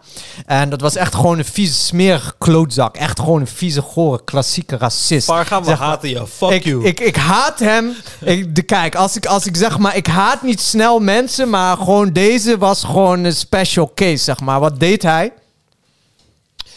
Eh, het was een audiovisuele opleiding, ja. Eh, dus we moesten vaak, moesten we zeg maar koptelefoons hebben en video bewerken en zo, of geluid bewerken. Was er niet in het lokaal. Dus hij stuurt mij letterlijk vier keer naar, de, naar drie verdiepingen omhoog en er was letterlijk geen lift, Mm, zeg maar. Oké. Of misschien was die er wel, maar ik kan me niet herinneren dat ik die je heb gebruikt. niet gebruiken. Of Weet ik veel, ja. In ieder geval, dus ik moest al die trappen op en neer. En elke keer lag die koptelefoon niet op die plek waar die was. Ja? Mm. Waar hij zei dat die zou liggen. Dus ik ging terug naar het lokaal. Ja, hij had zijn eigen koptelefoon, maar hij, gebruikte die niet. Dus ik pakte die en ik ging aan de slag. Wat doet hij voor gezegd? Ja, eh, ik heb die zelf nodig. eh, koppel hem los. Dus ik koppel hem netjes los. leg hem naast mij neer. Vervolgens komt de andere leerling, die ook nog eens te laat was. Die komt binnen en zegt, ja, ik heb geen koptelefoon. Zegt hij, pak die maar. Weet je, dus die ik net had losgekoppeld. Dus ik zeg, eh, luister, wat is dit? Eh, eh, je zegt net, zegt hij, ja, jij gebruikt hem toch niet. Terwijl hij zelf had gezegd van koppel hem los, geeft hij hem weer. Dat soort dingen deed hij. Dit soort vieze, smerige racisten, zeg maar, die werken er op de mbo's van Nederland. Wat deed hij ook? Hij ging, ze gingen zeg maar samen met zijn collega, ik ben even zijn naam kwijt, maar dat was mijn mentor, zeg maar. Gingen ze grappen maken zo van... eh, ja, nee, eh, Marokkanen, eh, probeer ze maar schoon te maken, zeg maar. Suggererende dat ze heel vies zijn, zeg maar. Omdat het veel arbeid is ook. Of dat ze nooit werken. Dat soort shit deden ze, zeg maar. Die leraren bestaan. Oh. Maar waarom zou, zou, zou het dan moeilijker voor mij zijn om te komen waar ik nu ben? Zeg maar. Nou, het is wel demotiverend. Waarom is het demotiverend? Als je wordt tegengewerkt door je eigen leraar, ja, dan ga je toch met een kutgevoel naar huis van, oh, ik ben minder waard of zo. Maar waarom moet jouw gevoel afhangen van jouw leraar? Ja, op zo'n jonge leeftijd, ja. Ja, nee, dat dat vind ik geen excuus, zeg maar. Dat nee, is, maar dat is voor jou geen excuus. Nee, omdat maar jouw wacht even. persoonlijkheid eh, de- zo is. Maar niet iedereen heeft jou. ja, maar je persoonlijkheid die krijg je niet, die vorm je. Mm, dat is niet waar. Dat is wel Het is waar. geen vrije wil. Ja, oké, dan sessa. Maar, Nee, kijk, dan maakt het ook... Kijk, als er geen vrij wil is, dan maakt het ook niet uit of die een smerige racist is. Ja, sessa, dat is nou eenmaal de deeltjes zoals ze in elkaar zitten. Ja. Nee, maar wat, nee, maar wat maar ik meer mee... persoonlijkheid is wel voor een groot deel genetisch bepaald ook. Dus. Kijk, tuurlijk. Zeg maar, je hebt een bepaald, bepaalde basis, maar je vormt dingen. Zeg maar, kijk, ik heb een klacht tegen hem ingediend, zeg maar. Ik heb Mm. letterlijk gewoon, ik heb ze in de gaten gehouden. Ik heb in een boekje heb ik bijgehouden van, oké, jij zegt nu dit, jij zegt nu dit, jij zegt nu dit, et cetera. Toen heb ik klacht ingediend bij de directie van die school. Heb ik alles opgesomd, zeg maar, van wat ik maar niet... om dat te doen heb je ten eerste voedecontrole nodig. Eh, je moet Ja, niet ik gede- gewoon iets in zijn drinken gedaan, waardoor zijn testosteron gewoon ge- zou Ja, crashen. je Kijk, ik vertel, kijk, kijk, oké, tuurlijk, kijk, maar dat zijn, dat zijn dingen die je kan ontwikkelen. Woedecontrole kan je ontwikkelen. Eh, eh, we hadden toch laatst over die conductrice die ik in de gezicht had gespuugd. Of was dat niet in de groep? Dat was niet in een podcast, dus dat moet je wel. eh, dat moet je Ik wel denk, even- Oh, ja. wat gemist? Je moet die context wel een beetje. Kijk, toen ik een jaar of 19 was, toen eh, ben ik een keer eh, eh, opgepakt op een station voor belediging van een ambtenaar in functie, omdat ik de betreffende ambtenaar in functie in de gezicht had gespuugd. Mm. Waarom had ik haar in de gezicht gespuugd? Ik had geen treinkaartje. Dus ik ging zwarte trein in. Dat deed ik destijds altijd. Eh, eigenlijk een beetje net zoals die studenten die niet willen betalen voor eh, de zelfscankassa. Ik snap nooit hoe mensen zwart rijden. Ik word letterlijk elke rit gecontroleerd. Nou, ik wat word deed... bijna nooit Kijk, gecontroleerd. Ik wat deed ik in die tijd? Ik keek waar de conducteur instapte. Mhm. Dan ging ik helemaal aan de andere kant zitten. En bij de volgende, als ik zeg maar geluk had. Of ja, nou ja, meestal werkte het. was eigenlijk geen kwestie van geluk. Stapte ik uit. En dan ging ik weer achter de conducteur, waar de conducteur al was oh, bij elk geweest. station doe je gewoon... Ja, ik Oh, ging gewoon ja. kijken, ik ging gewoon ervoor uitlopen en, en dan zeg maar, dan ging ik achter de conducteur. En in de meeste gevallen deden ze niet nog een tweede rondje. Ja, kijk, die conducteur die krijgt ook eh, niet zoveel betaald, dus heeft er geen zin in. Ja. Maar goed, in dit geval was dat niet gelukt. Dus, eh, ehm, nou ja, je moet je dan legitimeren en je moet, eh, ehm, eh, je, nou ja, je moet dan zeg maar al die, dat, dat ding invullen en zo, dat uitstel van betaling. Eh zegt ze op een gegeven moment, ja, op de boot had je zeker ook geen kaartje. Oh. Gewoon echt letterlijk met die woorden. En ik was zo flabbergasted. Ik had niet eens van, oh, ik ga jou melden bij jouw manager of zo. Nee, ik spuug je gewoon in je gezicht. Toen had je geen woedecontrole. Nee, maar ja, toen was ik ook echt 20 jaar of zo, zeg maar. Maar dat zijn dingen die, eh, die je kan ontwikkelen Maar, maar en waar- waarom spuug je in ik, heb, ik heb nog nooit in iemands gezicht. Hoe krijg je bij jou het gevoel? Je denkt gewoon echt, ik ga in je gezicht spugen. Ja, ik zou Eigenlijk, niet per se het is dat niet echt een soort van doen. agressie. Maar ja, Nou, het is wel aardig agressief. nee, in Ja, de zin van het dat is je iemand letsel... Het is niet dat je iemand letsel aan doet, dit bedoel ik Nee, maar het is nog je? erger dan slaan, vind ik hoor. Mm, Iemand in de gezicht Nee, ik denk als je eruit geklapt, had ik het erger gevonden hoor. Ja, oké, spugen doet geen pijn, maar het is gewoon echt Ja, het is gewoon, heel het is gewoon disrespect, dat, ja. is, dat is het. Ja, Ja. het is gewoon vernederend. Dus ja, ja ik ben het En- daar wel mee eens. En, maar, dat, maar dat soort dingen, dat moet je vormen, zeg maar. Mhm. Kijk, en ik snap heus wel dat als jouw leraar, zeg maar... Bijvoorbeeld die leraren in, in Eindhoven, op de Eindhovense school... ehm, dat waren gewoon echt klootzakken. En ik kan wel snappen dat het dan... ehm, dat dat demotiverend is en, en, en dat, dat het een obstakel kan zijn. ja. En, maar jij moet wel weten wat je moet doen en welke instrumenten jij hebt om wat tegen die leraren te Dat doen. is waar, je moet weerbaar zijn. Daar Ja. hebben we het over gehad, inderdaad. Maar ja, niet iedereen eh, is daartoe in staat. Maar waarom zou je daar niet toe in staat zijn? Omdat iedereen een andere persoonlijkheid heeft. Maar dat vind ik geen excuus. Wat houdt, wat, wat, wat, wat, wat houdt jou... Nou, wat ik noemde. Dus ik heb gewoon geregistreerd wat ze deden. Ik schreef De klachten. wetten van de natuur houdt jou tegen, man. Ja, oké. Big Bang, deeltjes. Nee, niet, niet Ja. dat. Iedereen heeft een andere persoonlijkheid, iedereen reageert anders op dingen. Je hebt eh, simpele eh, genetische diversiteit, je hebt warriors en je hebt warriors. Je hebt mensen die krijgers zijn, je hebt mensen die zich druk maken, dat soort dingen. 20% van organismen zijn, komen hoogsensitief eruit. Ik haal het woord. Want mensen gaan altijd aan de haal met, oh, ik ben hoog, hoogsensitief. Maar in de meeste organismes, ontwikkelde organismes, dus geen insecten en zo, wordt 20% van de populatie hoogsensitief geboren. Die letten meer op details. Die kunnen dus in een eh, depressie, zal een depressie ze veel harder raken. Maar wanneer ze in een positieve omgeving zitten, zullen ze het ook veel beter doen dan de normale mensen bijvoorbeeld. Dus dat zal een deel van de populatie die daarmee raakt. Dus negatieve eh, acties tegen dat deel van de populatie heeft gewoon een veel groter detrimenteel effect. Dus je hebt heel veel van dat soort verschillende dingen, waarbij mensen niet op dezelfde manier reageren. Nee, oké, oké. Kijk, Ik heb wel eens, ik heb omgeving beïnvloedt je. Daar ben ik het wel mee eens. niet alleen omgeving, maar ook, je- genetica. gewoon. ja, ook gewoon je... je, je- Nee, maar hoe jouw genetica tot uiting komt in een bepaalde omgeving. ja, je maar hebt een interactie met je omgeving. dingen, aan bepaalde dingen, kijk, als je hoogsensitief bent, ga je daar nooit iets aan kunnen veranderen. Dat is gewoon, Ja. ik ga nooit iets kunnen veranderen aan mijn ADHD. Tuurlijk, ik kan Nee. de symptomen managen, maar Ja. ik ga nooit langzaam kunnen praten of zo. Nee. Dat, dat, dat gaat gewoon niet lukken. Dus dat, dat zijn gewoon dingen waar dan rekening mee gehouden moet worden. En soms weet je dat niet. Ik heb letterlijk discussies met meiden gehad, omdat ik... Ik was niet boos of zo, maar soms praat ik fel en luid, waardoor zij zich echt helemaal oncomfortabel voelde en Ja. bijna moest huilen. En ik dacht van, ik dacht van, wow, wat gebeurt er en zo, weet je. Maar zij vond het dan zo erg dat ik denk van, ja, wat moet ik dan zeggen? Man, the fuck up. Waarom? Je kan toch niet zo'n pussy zijn en zo. Nee, Ja, nee, maar, nee, maar dat bedoel ik niet. Kijk, Dat gaat niet helpen. kijk. In dit voorbeeld, zeg Ja. maar... ehm, kijk, zij mag zich ongemakkelijk voelen ehm, bij Ja. hoe jij praat. Ja, Zij mag daar oncomfortabel zijn. Zij mag zich daar onveilig bij voelen. Er is niks mis mee om een bepaald iets te voelen. Zeg maar. Want iedereen heeft zijn eigen emoties en iedereen heeft zijn eigen percepties. Maar jouw gedrag, daar kun jij wel voor kiezen. Kijk, zij kan in zo'n voorbeeld, iemand kan ervoor kiezen om daar niks over te zeggen. En volgens een week later tegen jou te gaan zeggen van ja, je hebt mij verkracht. Mm, Ik noem maar even Ja. een heel ex. Ja, dat, dat kan. Iemand kan ook op dat moment zeggen: eh, hey, ik vind de manier hoe jij nu met mij praat, geeft mij een oncomfortabel gevoel. ja. Ik noem even de twee extremen. En dat zijn, ik geloof dat er, dat dat wel dingen zijn die je kan vormen. Kijk, ik had die, ik had die conductrice, ik had daar niet in haar gezicht hoeven spugen. Als ik dat had opgeschreven en ik had er een zaak van gemaakt, had ik veel meer kunnen bereiken. Wat ik nu heb bereikt is dat ik 250 euro boete moest betalen. Ja. Of weet ik veel hoeveel het was.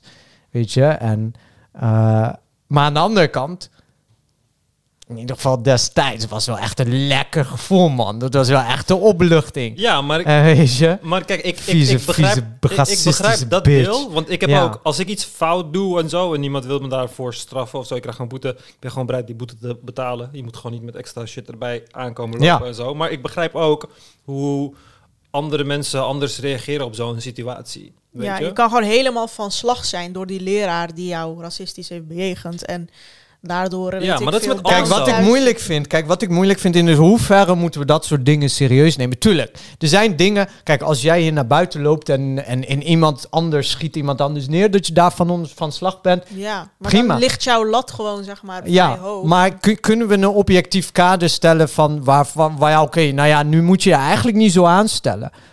ja. Ja, maar, ja, maar dat kun je dus niet zeggen. Want er zijn letterlijk mensen die zelfmoord plegen omdat ze gepest worden. Iets, letterlijk, Ja. als je mij pest... Ja, ik kan me niet eens bedenken dat ik zelfmoord zou willen plegen. Kijk, ik zal je een voorbeeld. Want Ik geven. ga je nog gewoon niet serieus nemen. Kijk. maar voor iemand anders is dat zo erg Kijk. groot. Een of ander chickie, zij had ooit eens een column geschreven in het Algemeen Dagblad. Waarin zij beweerde dat zij eh, ook een MeToo-verhaal had. En dat ze slachtoffer was van intimidatie. Waarom? Wat was er gebeurd? Ze was bij klaarlichte dag aan het joggen in het park. Eh, en toen eh, kwam iemand naar haar toe. En die zei: eh, Hey, ik vind je er goed uitzien. Wil je met mij uit eten? Mm. Toen gaf ze aan dat ze dat niet wilde. Is vervolgens gewoon weer. Oké, maar we weten met z'n allen toch, nemen we dat niet al te serieus. Dat zetten we toch niet in hetzelfde hokje Maar waarom als, niet? Omdat we dat niet in hetzelfde Maar zij zetten. ervaart het toch zo? Ja, maar zij mag dat zo ervaren. Maar we hebben dat hele MeToo gebeuren, dat hebben wij gereserveerd voor grensoverschrijdend gedrag, wat een hogere... Maar zij vond het bedoel, grens stel, over... Zij heeft zo'n zwak karakter dat dat Ja. zo'n impact op haar heeft. Niet specifiek me too, maar inderdaad, zeg maar. Oh, Dat- ja, dat maar het natuurlijk. voelt voor haar als een verkrachting. Tu oh nee, kijk, zolang er niet verkracht is, is er niks aan de hand. Maar kijk, als zij, zich, als zij zich kut voelt, dan hoort daar in de toekomst door mensen in haar omgeving rekening mee gehouden te worden. En daar heeft zij gewoon alle recht op. Maar om dan te zeggen van, oh, zonder, wanneer jij dat niet weet en jij bejegent bejegent mij zo en dat heeft effect op mij, dus jij moet gestraft worden. Nee, dat natuurlijk Ja. niet. Weet je, maar ik bedoel, het is vrij Maar hetzelfde geldt als zeg maar, wa- want we hadden het zeg maar over al die allochtonen op LinkedIn die dan met dat soort verhalen Mm, komen. mm. Van ja, tuurlijk. eh, je zal dingen tegenkomen waarin je oncomfortabel voelt. Zeg maar. Of misschien waarvan je zoiets zegt van ik vind dat geen leuke opmerking. Of ik vind deze opmerking op dit moment niet gepast of niet nodig of wat dan ook. Ja. Maar betekent dat dat jij dan in één keer zo geweldig bent, omdat je ondanks al deze tegenslagen eh, het toch hebt kunnen doen? Nee, dat vind ik niet. Ik nee, bedoel, jij, je ja. bent al fucking geprivilegeerd als jij naar een universiteit kan. Nou, Gewoon- in Nederland, ja, oké. Voor werelds gezien klopt dat, ja. Ook in Nederland, de meeste mensen die, die, die, die, die, die gaan niet naar de universiteit. Of omdat ze het cognitief niet aan kunnen, of omdat ze de discipline niet hebben. Oh, ja. Dus je bent al geprivilegeerd. Ja, en iemand zegt van, nou is ja oké. Weet je? En waar ik dan al helemaal een hekel aan heb, is ik, ik, ik, ik, er was stond laatst een verhaal op LinkedIn, ik, ik, ik irriteer me er nog steeds aan als ik aan terugdenk. Als ze het hebben over hun ouders die hun rug kapot hebben gewerkt. Oh ja, dat is net zo irritant. Dat staat op nummer twee. Mm. Ja. Dat staat op nummer twee. Nee, maar op nummer één staat van die mensen. ehm, dan zegt ze van ja, nee. eh, ehm, da- dan zijn ze zeg maar 35, 40 en zeg ja, nee, de academische wereld is racistisch en je moet er niet aan meedoen, want je moet je ziel verkopen als je er wat in wil maken. Zeg maar, dan heb ik zoiets van oké, jouw, eh, jouw, jouw carrière is niet waar je wil dat die is. En je hebt wel eh 15 jaar lang met al die racistische collega's zitten meelachen. En Ja. lekker, hm, ja, nee, hm, eh, eh, ja, ik ben, ik ben anders en eh, bla, weet je. En Ja. dan als je carrière niet is waar die is, dan, dan ineens zijn ze allemaal racisten. Dan denk ik van, ja, ga weg, man. Ja. Kijk, als jij, als jij vindt Maar waarom kunnen ze niet beide waar zijn? omdat als jij vindt dat jij slachtoffer ergens van bent, of dat nou racisme is of seksisme, Mhm. eh, dan moet je daar gelijk werk van maken. Als je dat Maar niet dus- doet, dan verlies je letterlijk jouw geloofwaardigheid op het moment dat, dat je dat 15 jaar later gaat doen. Kijk, als het echt iets heel traumatisch is, Ja. als jij eh brute bent, verkracht. eh, Nee, maar je kan de manier waarop je bent behandeld, kun je pas later inzien dat het verkeerd was.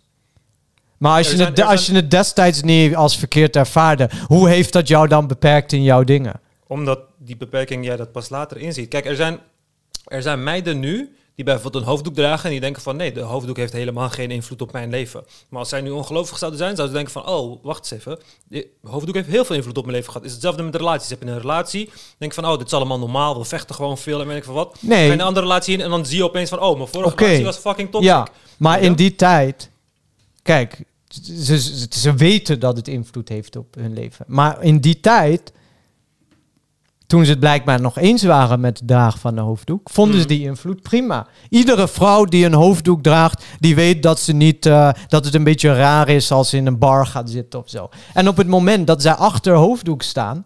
En dus vervolgens niet in een bar gaan zitten, dan is dat omdat ze het ermee eens zijn. Mm. Kijk, dat ze het er later niet meer mee eens zijn, Ja, maar ik vind dat verandert niks aan de invloed ik die... vind dat die geen goed argument. Want dat is hetzelfde. Ik, dus ik mag geen kritiek hebben op dat ik naar Koranschool moest. Omdat ik het eigenlijk destijds er, ik niet dacht van... Oh, ik haat dit of weet ik veel wat allemaal. Het was gewoon... Dat ik je niet naar de mee. kinderrechter ging of zo. Ja, precies. Wel, Ik heb mijn ouders... Mijn, mijn, mijn vader heeft me zo vaak gezegd. Ik heb nooit aangifte tegen hem gedaan. Dan mag ik daar niet over klagen. Ik mag daar gewoon over nee, klagen. tuurlijk. Kijk, daar mag je ze kijken. Nee, maar je kan niet van mensen verwachten van je moet nu, je moet nu beseffen dat het verkeerd is en een actie ondernemen. Want mensen ondernemen die actie. Dat is letterlijk alsof ik zou zeggen tegen iedereen, vanaf mijn basisschool letterlijk, tegen iedereen zou zeggen van, "Hé, jullie zieligerd, waarom kunnen jullie het niet zo makkelijk als mij? Waarom doen jullie er Nee, en dat kijk is- die dat is domme niet- daarachter. nee, kijk dat hoe is lang niet- hij er dat- dat is niet doet. hetzelfde. Nee, dat Jawel, is want je gaat ervan uit dat iedereen, het, iedereen dezelfde reactie moet hebben als jij, dat iedereen op die level moet zitten. Maar dat is niet zo. Weet je, want heel veel mensen, jongen, er zijn mensen die, wanneer ze in een nieuwe omgeving zijn, kunnen ze niet eens praten. Ze kunnen geen woord uitspreken, omdat ze Ja. gewoon anxiety hebben of whatever. Nee, Dus dat, kan dat ik- bestaat. en dat, als het dan dat bij mij heel makkelijk gebeurt, Ja. kan ik niet zeggen van, oh ja, dan moest je maar praten, dan moest je maar wat zeggen. En weet ik van, nee, want je moet rekening houden met al die mensen. Want uiteindelijk zijn het allemaal aparte individuen die alles op een andere manier interpreteren en verwerken. Dus het is gewoon, eh, als, ik, als ik mezelf als standaard zou nemen, ja, dan eh, wordt het geen fijne wereld. Hoe kan Nee, oké. Kijk, ja, kijk, ik ben het wel met je eens dat iedereen gewoon andere kwaliteit... Kijk, jij kan hacken, ik kan niet hacken. Ja. Kan ik het leren? Ja, misschien met kapot veel tijd, energie Ja. en moeite kan ik het leren. Misschien ook niet. Mhm. Maar ik bezit gewoon die kwaliteit niet, snap je? En zo zit het ook met emoties, denk ik. Mhm. sommige mensen kunnen hun woede niet inhouden. De meeste moorden gebeuren in huwelijken. Ja. Dan zien ze een vrouw vreemd gaan, gaan ze haar vermoorden. Mhm. Waarom? Omdat ze een soort van bezeten raken door die woede, blind worden van woede en een mes uit de la trekken en haar keel doorsnijden. Nee, dat, dat is helemaal niet waar. Want iemand die, iemand die zoiets doet, die vond het al oké om zijn vrouw te vermoorden. Ook al had hij het nog niet gedaan. Weet ik niet. Hmm. Het is niet Denk dat je jij... dat het zo is? Tuurlijk, als jij, kijk, als jij er fundamenteel op tegen bent om jouw vrouw te vermoorden, dan ga je je vrouw niet vermoorden. Onder geen enkele Maar je raakt omstandigheid. in de ban van dat dat verdriet, van die pijn, van dat verraad, van je voelt je gekleineerd, Ja, vernederd. ik geloof het echt niet. Want kijk, nu Oh nee, jij- maar wacht even. Nee. Nee, maar jij praat alsof de persoon, alsof de rationele persoon en de persoon die in Nee, nee, want dezelfde nee. persoon zijn. Ze zijn niet De- de- dezelfde de- persoon. Het zijn het is zeker dezelfde persoon. Nee, ze zijn niet Het dezelfde gaat om hoe jij de uiting had. Tuurlijk, als je, kijk, jij kan ervan overtuigd zijn dat het niet oké is om je vrouw te vermoorden. Ja. Nog, kunnen de vrou- nog steeds kunnen er vrouwen zijn die je heel erg kwetsen, whatever. Ja. Die je, die je verdriet doen, vreemd gaan, whatever. En daar kun je boos om zijn. Maar als jij er intrinsiek van overtuigd bent dat het niet oké is om je vrouw te vermoorden, zul je dat niet doen. ja, de gevangenis zit vol met mensen die zeggen dat zou ik nooit doen. Dat weet kan je niet. wel. Want Weet dat kan niet.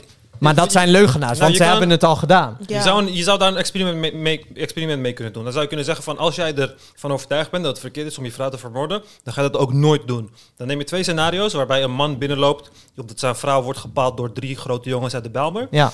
En vervolgens neem je 100 mensen die je dat laat bekijken. En je neemt ook 100 mensen die het ook laten bekijken, maar dan ligt er een pistool binnen handbereik. Ik durf te wedden dat als er een pistool binnen handbereik is, er in die groep meerdere mensen die pistool zullen pakken en uit reflex, letterlijk uit emotie, de trekker zullen overhalen. Want op dat moment denk je niet na.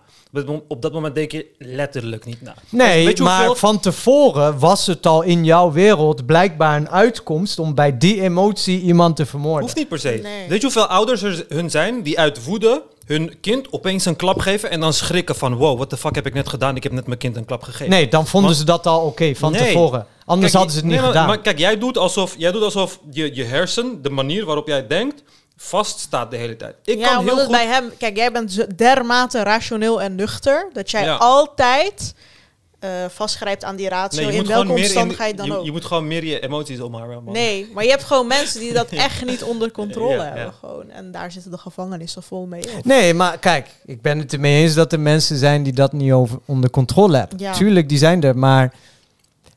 Kijk, dat is geen gedrag wat wij waarderen of zo. Nee. Zeg maar, in geen samenleving, of in ieder geval in onze samenleving, wordt niet gewaardeerd dat jij je overgeeft aan je emoties. Hoeft niet in die extreme gevallen. Klopt, want dan kun je ook zeggen... moslims ik mogen heb- cartoonisten uitmoorden... maar want ze voelen zich Stel je voor, je hebt iemand die fundamenteel tegen geweld is.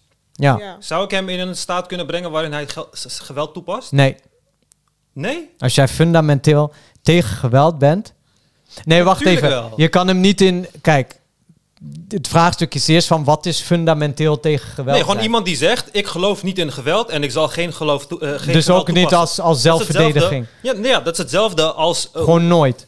ja, het- als het- iemand geen- beweert, geweld is ook- zonder ook- geen- Ook geen zelfverdediging bijvoorbeeld. Want Oké. je kan daar een heel mooi gedachte-experiment Ja. maken. Want je kan iedereen, iedereen, de meest passieve persoon in de wereld... Kijk. je overhalen om geweld te gebruiken. Iemand die dat beweert, die liegt. Want je zal altijd jezelf Ja, maar het gaat niet om of je liegt of niet. Jij zegt, als jij zegt, ik ben tegen het slaan van mijn vrouw, dan ga je dat ook daadwerkelijk nooit doen. Maar er Ja. zijn heel veel mensen die, niet tegen, die absoluut tegen geweld zijn en nooit in hun leven geweld hebben toegepast, die ik makkelijk in een situatie kan zetten waarbij zij geforceerd worden. Ja, maar dan weten ze gewoon niet wat ze zeggen. Ja, maar niemand praat Kijk, in iedereen absolute. zegt- Wie praat in abso- absolute? dan? Nee, maar ik bedoel, kijk, als jij zegt ik ben tegen geweld, dan neem je daarmee een positie in. Maar niemand is tegen geweld, want als iedereen tegen geweld zou zijn, zouden we geen staat hebben. Want het hele staat is een verzameling wapens die zich baseert op geweld. Dus als we tegen geweld zouden zijn, dan zouden we niet alle al onze collectieve bronnen dus afstaan aan een entiteit die geweld gebruikt. Ik geloof dan dus ook dat niemand is, dat volgens diezelfde logica-regels, zou, zou geen enkel man moeten zijn tegen het slaan van zijn vrouw in principe. Omdat je al die mannen in een positie zou kunnen brengen waarbij ze geweld zouden kunnen toepassen op Waarom? Maar waarom zou... Kijk, Want jij brengt het naar zo'n nee. naar zo'n ultimatum van als je dit vindt, ga je dit ook nooit doen. Kijk nee, niet, maar waarom zou je in dit voorbeeld geweld gebruiken? In welk, eh, eh, hoe bedoel je? Waarom zou je geweld gebruiken? Tegen Om je whatever. Tegen je, je Om vrouw? whatever scenario. Je kan iedereen in een Oké, situatie noem een scenario waarin je geweld zou moeten gebruiken. Wacht vrouw- even, wacht even. Noem een scenario waarin je geweld zou moeten gebruiken tegen je vrouw zonder dat het zelfverdediging is. Je vrouw heeft je kind vermoord. Ja. Waarom zou je dan geweld moeten gebruiken? Omdat, nee, of je, je vrouw is je kind aan het vermoorden. Dat valt onder, nee, maar dat valt onder zelfverdediging. Nee, maar waarom? Je verdedigt niet jezelf. Dat, je nee, maar oké, maar nee, kijk, je, Je mag, je kijk, je er is, er is geen principieel argument tegen het gebruik van geweld ter verdediging van het geweld van een ander. Mhm. Daar is geen principieel argument tegen, maar daarbuiten is er geen reden om geweld te gebruiken tegen je partner. Nee, maar waarom cross je op dat moment die lijn? Waarom ga je die lijn over? Omdat je in een emotioneel andere situatie zit. Waarbij nee, andere, het is niet andere- emotioneel anders. Het is logisch natuurlijk. anders. Mm. Kijk, er is geen principieel argument tegen geweld in dat geval. Mhm. Als, als, een, als, als iemand een ander geweld aandoet, onterecht, dan is er geen principieel argument tegen het gebruik van geweld om te voorkomen dat die ander geweld wordt aangedaan. Maar de vraag die ik stel, is er buiten zo'n situatie een omstandigheid waarin je geweld zou kunnen gebruiken tegen je partner? Ehm, en dat oké zou zijn? Nee, Nee. die is er niet. Als je daarvan overtuigd bent, zul je dat ook niet ja, Ah, zul je dat ook niet doen. Als het jouw overtuiging is. De enige omstandigheid waar ik geweld zou... Ja, maar waarom is Gebruik voor jou, het- als iemand zegt dat hij een overtuiging heeft, staat hij daarin ook vast? Weet je, moet hij daaraan... Wat heb je aan mensen dat- die Ja, maar overtuiging... dat is hetzelfde als, als iemand moslim zegt, ja, dan moet hij aan alles voldoen. ja, maar daarom, ne- neem ik moslim. moslims ook niet serieus. Ja, maar precies. Dus je, je zet een hele andere set van regels op uitspraken van Kijk, mensen. En ik die set van regels hanteren we niet in de wereld. Nee, nee, wacht even. Kijk. Iemand heeft een overtuiging. Tuurlijk, ik snap heus wel eens dat, dat, dat door omstandigheden is wat kan afwijken aan van je overtuiging. Mhm. Zeg maar, dat kan, tuurlijk. Eh, je kan zeggen, ik ben tegen stelen, maar ik ben een student en ik kom niet rond en ik scan wel eens niet wat niet bij de zelfscankassa. Snap ik. Maar dat, dat zijn hele andere voorbeelden van. eh, eh, ik ben tegen het gebruik van geweld tegen mijn partner. Ik ben tegen het slaan van vrouwen. Maar als ik haar betrap met vreemd gegaan, dan sla ik haar. Ja, maar dat, dat ga jij dus niet van tevoren kunnen weten. Want iemand die zijn vrouw, eh, een deel van de mensen die eh, eh, zijn vrouw geweld aan zou doen, wanneer hij, die, wanneer zij, hij, die, haar, hij haar betrapt met, eh, met, eh, in bed met iemand anders, dan eh, denk je over die situatie met een nuchter hoofd, met een normaal. Je denkt van, wat zou ik in die situatie doen? Ik kan aan jou garanderen dat als jij aan een koppeltje vraagt, een koppel die al best wel lang met elkaar is, als jij aan hun vraagt van, yo, als één van jullie zou zeggen van, ja, ik voel het helemaal niet meer of ik ben verliefd op het ander, hoe zou je reageren? Schrijf dat op. Schrijf op hoe ze zeggen dat ze zouden reageren. En wacht vervolgens tot het echt gebeurt. Die twee dingen gaan compleet anders zijn. Want de persoon die de keuzes maakt in die scenario, wanneer het daadwerkelijk gebeurt, is niet dezelfde persoon als die daarvoor. Als je letterlijk een persoonlijkheidstest je kan niet- zou kijk. maken, zou je een andere persoonlijkheid krijgen. Want in de ene ben je gelukkig en ben je een koppeltje en alles prima. Dus de keuzes die je maakt zijn ook rationele keuzes. Ja, nee, maar wanneer je oké, over tuurlijk. Van geëmotioneerd tevoren- bent, maak je geen rationele keuzes. Kijk, mijn vader heeft wel eens messen tegen mijn hoofd aangegooid, ja? Omdat hij boos was. Mijn vader zou van tevoren nooit zeggen van... oh ja, ik zou wel eens messen tegen mijn kinds hoofd aan kunnen gooien. Zou hij nooit zeggen. Hij zou gewoon zeggen, Nee, zou ik kijk, dat nooit doen. nee, maar maar- als hij, nee, maar als hij blind even. is in zijn woede... dan denk ik van, ja, dan Nee. kan het opeens wel. Nee, daar ben je? ik het niet mee eens. Want kijk, als jij, als jij bepaalde principes omarmt, dan zal je primaire emotionele reactie ook niet strijdig zijn met die principes. Ja. Want in die emotie, in die primaire reactie, daar komt naar voren ehm, wat jouw principes zijn. Ja. Dus jij kan heel emotioneel worden Mm. Als jij je partner betrapt met vreemd gaan. Mhm. Maar als jouw primaire, als jij zogenaamd verblind bent door emotie en jij gebruikt geweld tegen je partner, dan vond je dat al oké. En dan dat heb je dus jezelf alleen Dat maar wijs gemaakt. Ik denk dat we hier niet uitkomen. Ja, nee, ik denk, ik denk ook niet dat we daar maar ik, denk- ik, ik weet dat dus niet. Ik denk niet dat dat, dat, maar ik neig kan- meer naar wat jij zegt. dat kan eigenlijk. Maar ja. denk, je, denk je niet dat, dat juist in dat soort situaties mensen laten zien uit wat voor hout ze gesneden zijn? Ja, 100%. Kijk, ik heb er niks daarin- aan als jij tegen mij zegt van... hé hey, ja, ik zou dit niet doen, eh, dus of zo is hij. Eh, eh, in, in, in, in, een, zeg maar, in een veilige omgeving. In een, maar op het moment dat, dat, dat, dat jij eh, onder druk staat... of onder dreiging Ja. of in emotie... kijk, dan ga je laten zien uit wat voor hout je gesneden bent. En op het moment dat jij... ehm, Nee, maar waarom? Stel, stel jouw vrouw of jouw partner zegt iets tegen jou, je vriendin zegt iets tegen jou, wat jou echt gewoon vernedert. Ja, maar waarom laat dat zien uit wat voor hout je bent gesneden? Omdat je kan, omdat er. Want, want stel je voor, hè, stel je voor, mijn vrouw gaat, gaat vreemd en er komt bij mij zo'n gevoel van, oh, ik ga ze allebei wat aandoen, maar ik hou het tegen.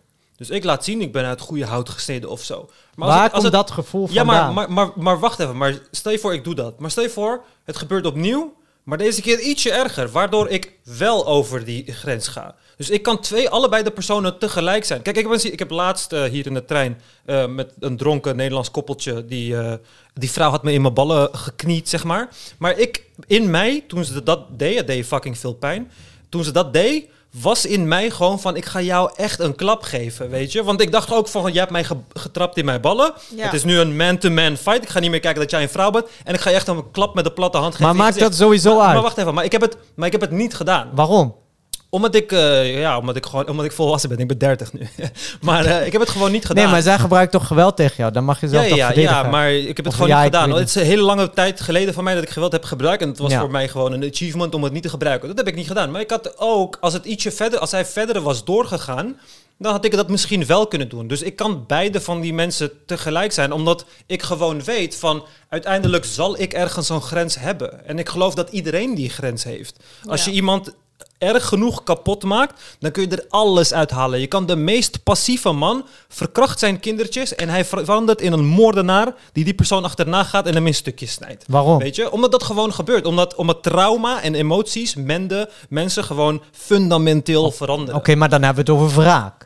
Oh ja, maar het is ook Ja, wraak. heel veel Je kind- mensen zijn ook het is ook. Door wraak gaan we eh, over het algemeen... De reden dat ik die chick op de gezicht wou klappen was wraak. De reden dat jij je, je vrouw iets wil aandoen wanneer ze vreemd gaat, is wraak. Maar weet heel je? veel mensen haten pedo's en willen puur voor pebo- pedo's een geweld doodstraf. toepassen. Ja, ze wilden geweld toepassen. Omdat ze voor- denken, ja, straks wordt mijn dochter verkracht. Ja, ja. En dat brengt gewoon zo'n... Emotie eh, haalt al die grenzen weg. En dat merk ik heel erg. Ik weet het in mijzelf en ik heb het ook in mijn ei- eigen familie gezien. Dus ik weet dat er uiteindelijk wel een grens ergens ligt. En tuurlijk, er zijn hele rationele personen. En tuurlijk, ik weet ook hoe dat voelt om die emoties tegen te houden. En misschien hebben sommige mensen die emoties helemaal niet. Alleen, ik geloof wel dat iedereen wel ergens eh, een grens heeft, weet je. Ja, je kan Nee. wel dermate beschaafd eh, Kijk, want zijn dan- en geduldig zijn en heel veel therapie gehad hebben, waardoor je misschien anders reageert. Nee, maar ja, los maar van theorie... Kijk, je- alleen maar verschuift. Nee, maar je kan, je kan mensen dan... Kijk, dan zou je mensen moeten vrijpleiten van hun verantwoordelijkheid voor hun handelen. Kijk, als, eh, als, jij, als er situaties bestaan waaronder jij je partner kan slaan... Mhm. dan vind jij het oké om je partner te slaan in die situaties. Ja, ja. Ja, wat hij zegt klopt ook, want dan kun je eigenlijk niemand meer wat verwijten als ze iets Ja, maar dat is zo. Nee, maar dat is uiteindelijk zo. Want uiteindelijk, eh, kijk, uiteindelijk ben jij slaaf aan die situatie ook. Net zoals je slaaf bent aan de, de, de, de richting van het universum, zeg maar. Dus je moet op de een of andere manier je ratio weten te... Ja, nou, maar het enige wat jij uiteindelijk doet is, kijk, er- jouw grens is gewoon een soort van genetisch en door jouw omgeving be- be- bepaald. Ja. En als die grens dichtbij ligt, dan kun je met therapie en training, weet ik veel wat, je grens wat verder vooruit schuiven. Maar ja, iedereen heeft wel een breekpunt, denk ik. Ja. Ik denk ook niet dat je mensen hebt in eh, Guantanamo Bay die gewoon eh, de hele tijd hun mondje dicht kunnen houden. Iedereen eh, kun je uiteindelijk met whatever je ook doet, kun je Ja. iemand eh, overhalen om eh, ergens om dingen te doen die ze nooit zouden doen. ja, kijk, mijn vriend zegt ook, als iemand mijn moeder zou vermoorden, zou ik diegene vermoorden. Ja. Oh ja, Maar hij is absoluut. in principe tegen moord. Absolu- absoluut. Nee, ik maar dan ben je niet... Nee, maar wacht even. Dan ben je niet tegen moord. Ja, ik weet het niet. Nee, maar het is niet. Kijk, het is niet omdat jij besef hebt van dat je die persoon gaat vermoorden. Het is omdat jij besef hebt van hoe jouw emoties werken. Jij nee, weet. dat, nee, dat... Kijk, Jawel, want jij weet dat je in een koude, koude situatie, in een normale situatie, een rationele situatie, zou je niks doen. In een rationele situatie zou ik exact dezelfde dingen zeggen. Maar ik Ja. weet dat als emotie in het spel zit, als ik die emotie gewoon eh, voorstel, als ik hem keer duizend doe, dan weet ik dat ik keer duizend keer minder goed mezelf ga kunnen. Kijk, eh, ik vind dat... Kijk, het punt is hier... Ik denk waar we zeg maar... Waar het een beetje uiteen loopt, is dat... Het zijn geen twee gescheiden dingen van elkaar. Het is niet ratio versus emotie. Ja, klopt. Als jij... Als je zoiets hebt van... Oké, als iemand mijn moeder vermoordt... Dan vermoord ik die persoon. Mhm. Dan is jouw bewering... Jouw stelling... Ik ben tegen moord... Die is gewoon niet waar. ja, maar ik vind dat Want daar je wel vindt- een verschil in zit. Je vindt dat je iemand mag vermoorden indien diegene jou onrecht heeft aangedaan. Namelijk het vermoorden van je moeder. Dus je bent, je bent misschien wel tegen moord, maar niet in die omstandigheid. Ja. Zeg maar. En, Ja. en dat is zeg maar, ik denk dat het veel meer daar ligt dan dat je zegt ja, maar, maar ja, het iemand daar handelt. ligt dan ook verschillen. Ja. Want kijk, het is zo van iemand vermoordt jouw moeder en jij gaat de persoon zoeken en je gaat hem de, naar zijn huis naartoe en dan ga je hem neerschieten. Of iemand vermoordt jouw moeder en jij ziet het en jij pakt ook een pistool en Ja, twee seconden later Dus schiet jij hem dood. meer die Die, situatie. ja, die twee dingen is het zijn verschil? omdat bij de ene is het heb je bij, bij veel die meer ene bedenktijd. ja, bij die ene klopt het wat jij zegt, weet je? Dan heb je echt, dan, Dan zat het je blijkbaar in je, dan zat het blijkbaar in je om een echte moordenaar te zijn. Maar de Ja. Is gewoon letterlijk een reflex. Ja. Dus letterlijk in een moment van shock dat jij gewoon denkt van, oh, deze persoon heeft net mijn moeder vermoord en ik heb hier een wapen en bam, nu ben jij ook dood. Maar waarom is dat een dat kijk? Waarom nemen we dat aan als vanzelfsprekende reflex? Omdat als jij mij slaat en ik sla jou terug, Is dat dan een vanzelfsprekende Dan is dat een reflex? minder erge zaak dan jij slaat mij en ik zoek jou een weekje later op en ik sla Ja, jou. ja. Dus dat, die zaak zien we gewoon als minder, minder, Volgens minder mij geldt dat ook in het strafrecht zo hoor. Want dan heb je gewoon genoeg bedenktijd, afkoeltijd gehad Mhm. om... Ja. kijk, als je zeg maar op dat moment iemand vermoordt, zou je kunnen beroepen op doodslag. Want je hebt zeg maar niet voorbereid, et cetera, Ja. et cetera, et cetera.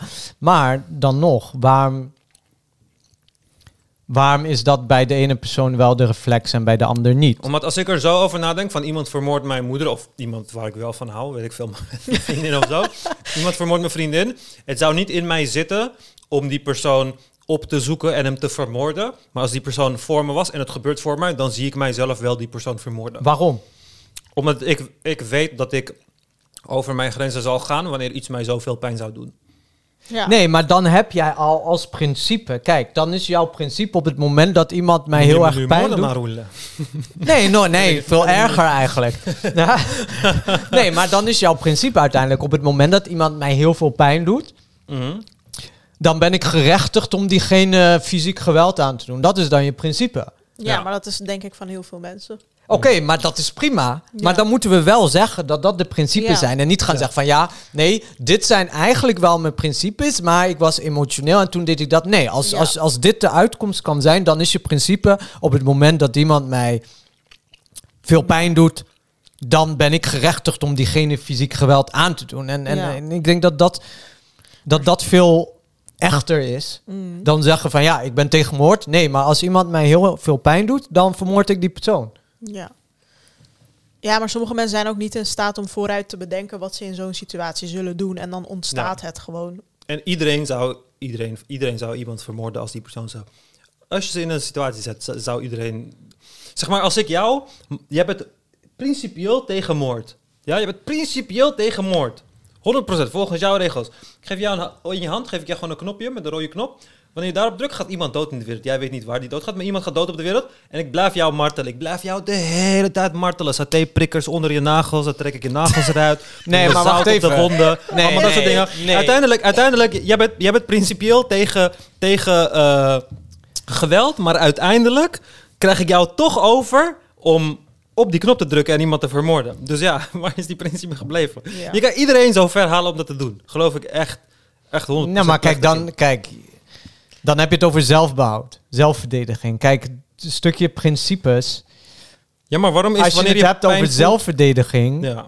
Maar waarom is pijn voelen en dan omdat iets dan doen om die worden pijn andere, te verzachten? andere processen worden dan geactiveerd in jouw hersenen. Dat zijn veel, dat zijn veel basaler processen. Kijk, als, Ja. jij moet, als jij moet kiezen tussen leven en dood.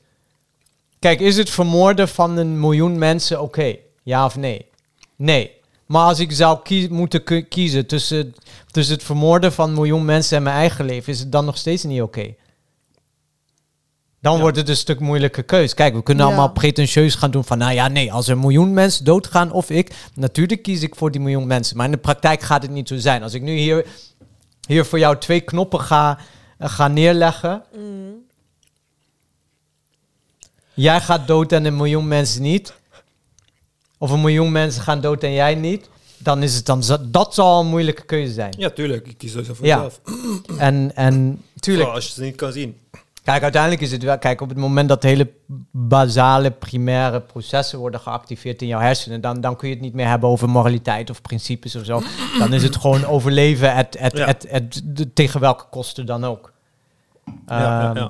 En, en dus in het scenario wat je schetst van marteling, whatever, je wordt aangevallen, je wordt te geweld gaan. Oké, maar op het moment dat dat niet het geval is, dan vind ik ook niet meer dat iemand zich kan beroepen op die reflexen. Ja, maar daarom, En dan komt naar voren wat die persoon daadwerkelijk voor principes heeft. Voor mij is, het, is er heel weinig verschil tussen eh, psychologische marteling en fysieke marteling. Ja, nee, dat is zeker zo. Dus eh, Zeker wanneer, je iemand, wanneer je iemand fy- fysiek martelt en dan zo ver krijgt om iemand te vermoorden, dat is voor mij ex- exact hetzelfde als iemand zoveel pijn doen, mentaal, dat die persoon ook daar eh, op overgaat. Weet je, dat, dat zie ik wel eh, als hetzelfde, zeg maar. Dus ja, ik weet het niet. Maar eh, ja, we nemen al 2,5 uur op, jongens. Oh my god. Nou, laten we dan Ja. deze aflevering maar even afronden. Bedankt voor het luisteren. Je kunt Over de het Telegram, martelen van mensen. ja. Oh ja. ja. je kunt de Telegram chats joinen. Eh, we hebben er eentje voor donateurs, waar je ook betaalde speciale aflever of afleveringen achter een paywall kunt bekijken.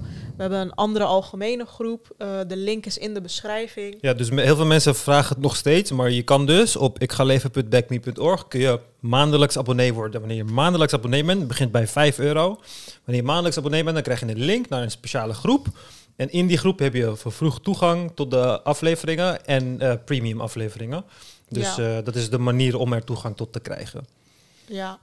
en de premium afleveringen komen niet op YouTube, maar alleen op Spotify. Oh nee, nee, die zijn ook op YouTube. Oh, maar dat, Alleen je als je, via, ja, van. als je via Spotify eh, die afleveringen koopt, die betaalde afleveringen, dan betaal je 1 euro per maand. En dan heb je een creditcard voor nodig. Dan heb je alleen maar toegang tot die afleveringen op Spotify. Dus je krijgt geen vervroegd access en je krijgt niet geen. Je kan, Beeld niet, de, erbij. je kan niet in de groep en je kan niet de, de YouTube-link zien. Dus die, dat begint alleen pas vanaf 5 euro. Dus eh, alleen als je maand, zeg maar. abonnee bent Via BackMe, ja. Via BackMe, dan eh, krijg je de premium afleveringen. Ja, Eh, als jullie dat willen, dan moeten jullie hem DM'en. ja dus zodra je eh, lid bent geworden, stuur mij een DM en dan gooi ik je in de groep. En dan, ehm, Ja. En ook als je je abonnement wil stoppen, ja. DM'en. Waarom zou iemand zijn abonnement willen stoppen?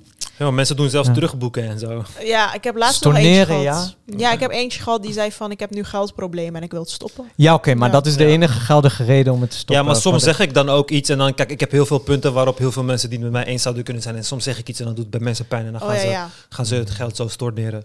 Weet je? Dat, ja Wat heel zegt vaak- hij iets wat mensen boos maakt. Ja, want van, van- het is ook zo van, misschien zijn mensen erin getra in, in, ingetrapt met, eh, erin gestapt met eh, van, oh, dit zijn ex-moslims, dus yes, ze gaan de hele tijd islam en moslims bashen en dat. Mm. En soms, als ik de vergelijking of eh, voorbeeld niet eerlijk vind, ga ik wel verdedigen, weet je. Ik hou van beide kanten verdedigen. En dan denken mensen weer van, oh ja, daar zit toch nog een beetje moslim in. Mm. Ja, gaan mensen geld zeggen dat hij de Oema verdedigt. Ja, dat is echt gestoord. Ja, maar diezelfde guy zei laatst in de groep van eh, eh, in Nederland bestaat is het enige racisme dat in Nederland bestaat is racisme tegen blanke mensen. En ik dacht van, ik dacht Blank, hoe, Blank hoe? Lives Matter. eh, ik ja. dacht hoe dan? Ik dacht hoe leef je in zo'n realiteit? Maar dat is ook dezelfde guy die eh, vorige keer zei dat hij geen racist was. Ik dacht van ja sowieso. Geen racist, maar een realist. Ja. ja. Ik vind dat echt mooi. Ja, maar dat is hetzelfde als iemand die zijn vrouw slaat, zegt ook niet, ja, ik ben een, eh een wife-beater. Ja, ik slag mijn vrouw in elkaar. Die zegt dat niet. Die, eh, Nee, maar dat is precies waar we het net over hadden, zeg maar. Kijk, Ja. dat, je principes komen naar voren. En bij sommige mensen die weten eigenlijk gewoon niet, die zeggen maar wat. Ja, maar niemand zegt dat. Niemand heeft echt de ballen om te zeggen. Kijk, er zijn heel veel racisten, maar niemand zou zeggen van ja, ik ben racist. Niemand Ja, zegt maar dat. Andrew Tate zegt ook niet, ik ben een seksist. Ja, maar precies. Of, Of mensen die wij als Hitler zag zichzelf niet als slecht. Hij zegt, ik ben Ja. gewoon een echte vent en dit is Ja. hoe het hoort. Ja, ja, Ja. precies. Nou, oké, doen we wel in het volgende gesprek. nou, Tot de volgende Ja. toch tot, keer. tot de volgende Tot de keer. volgende keer.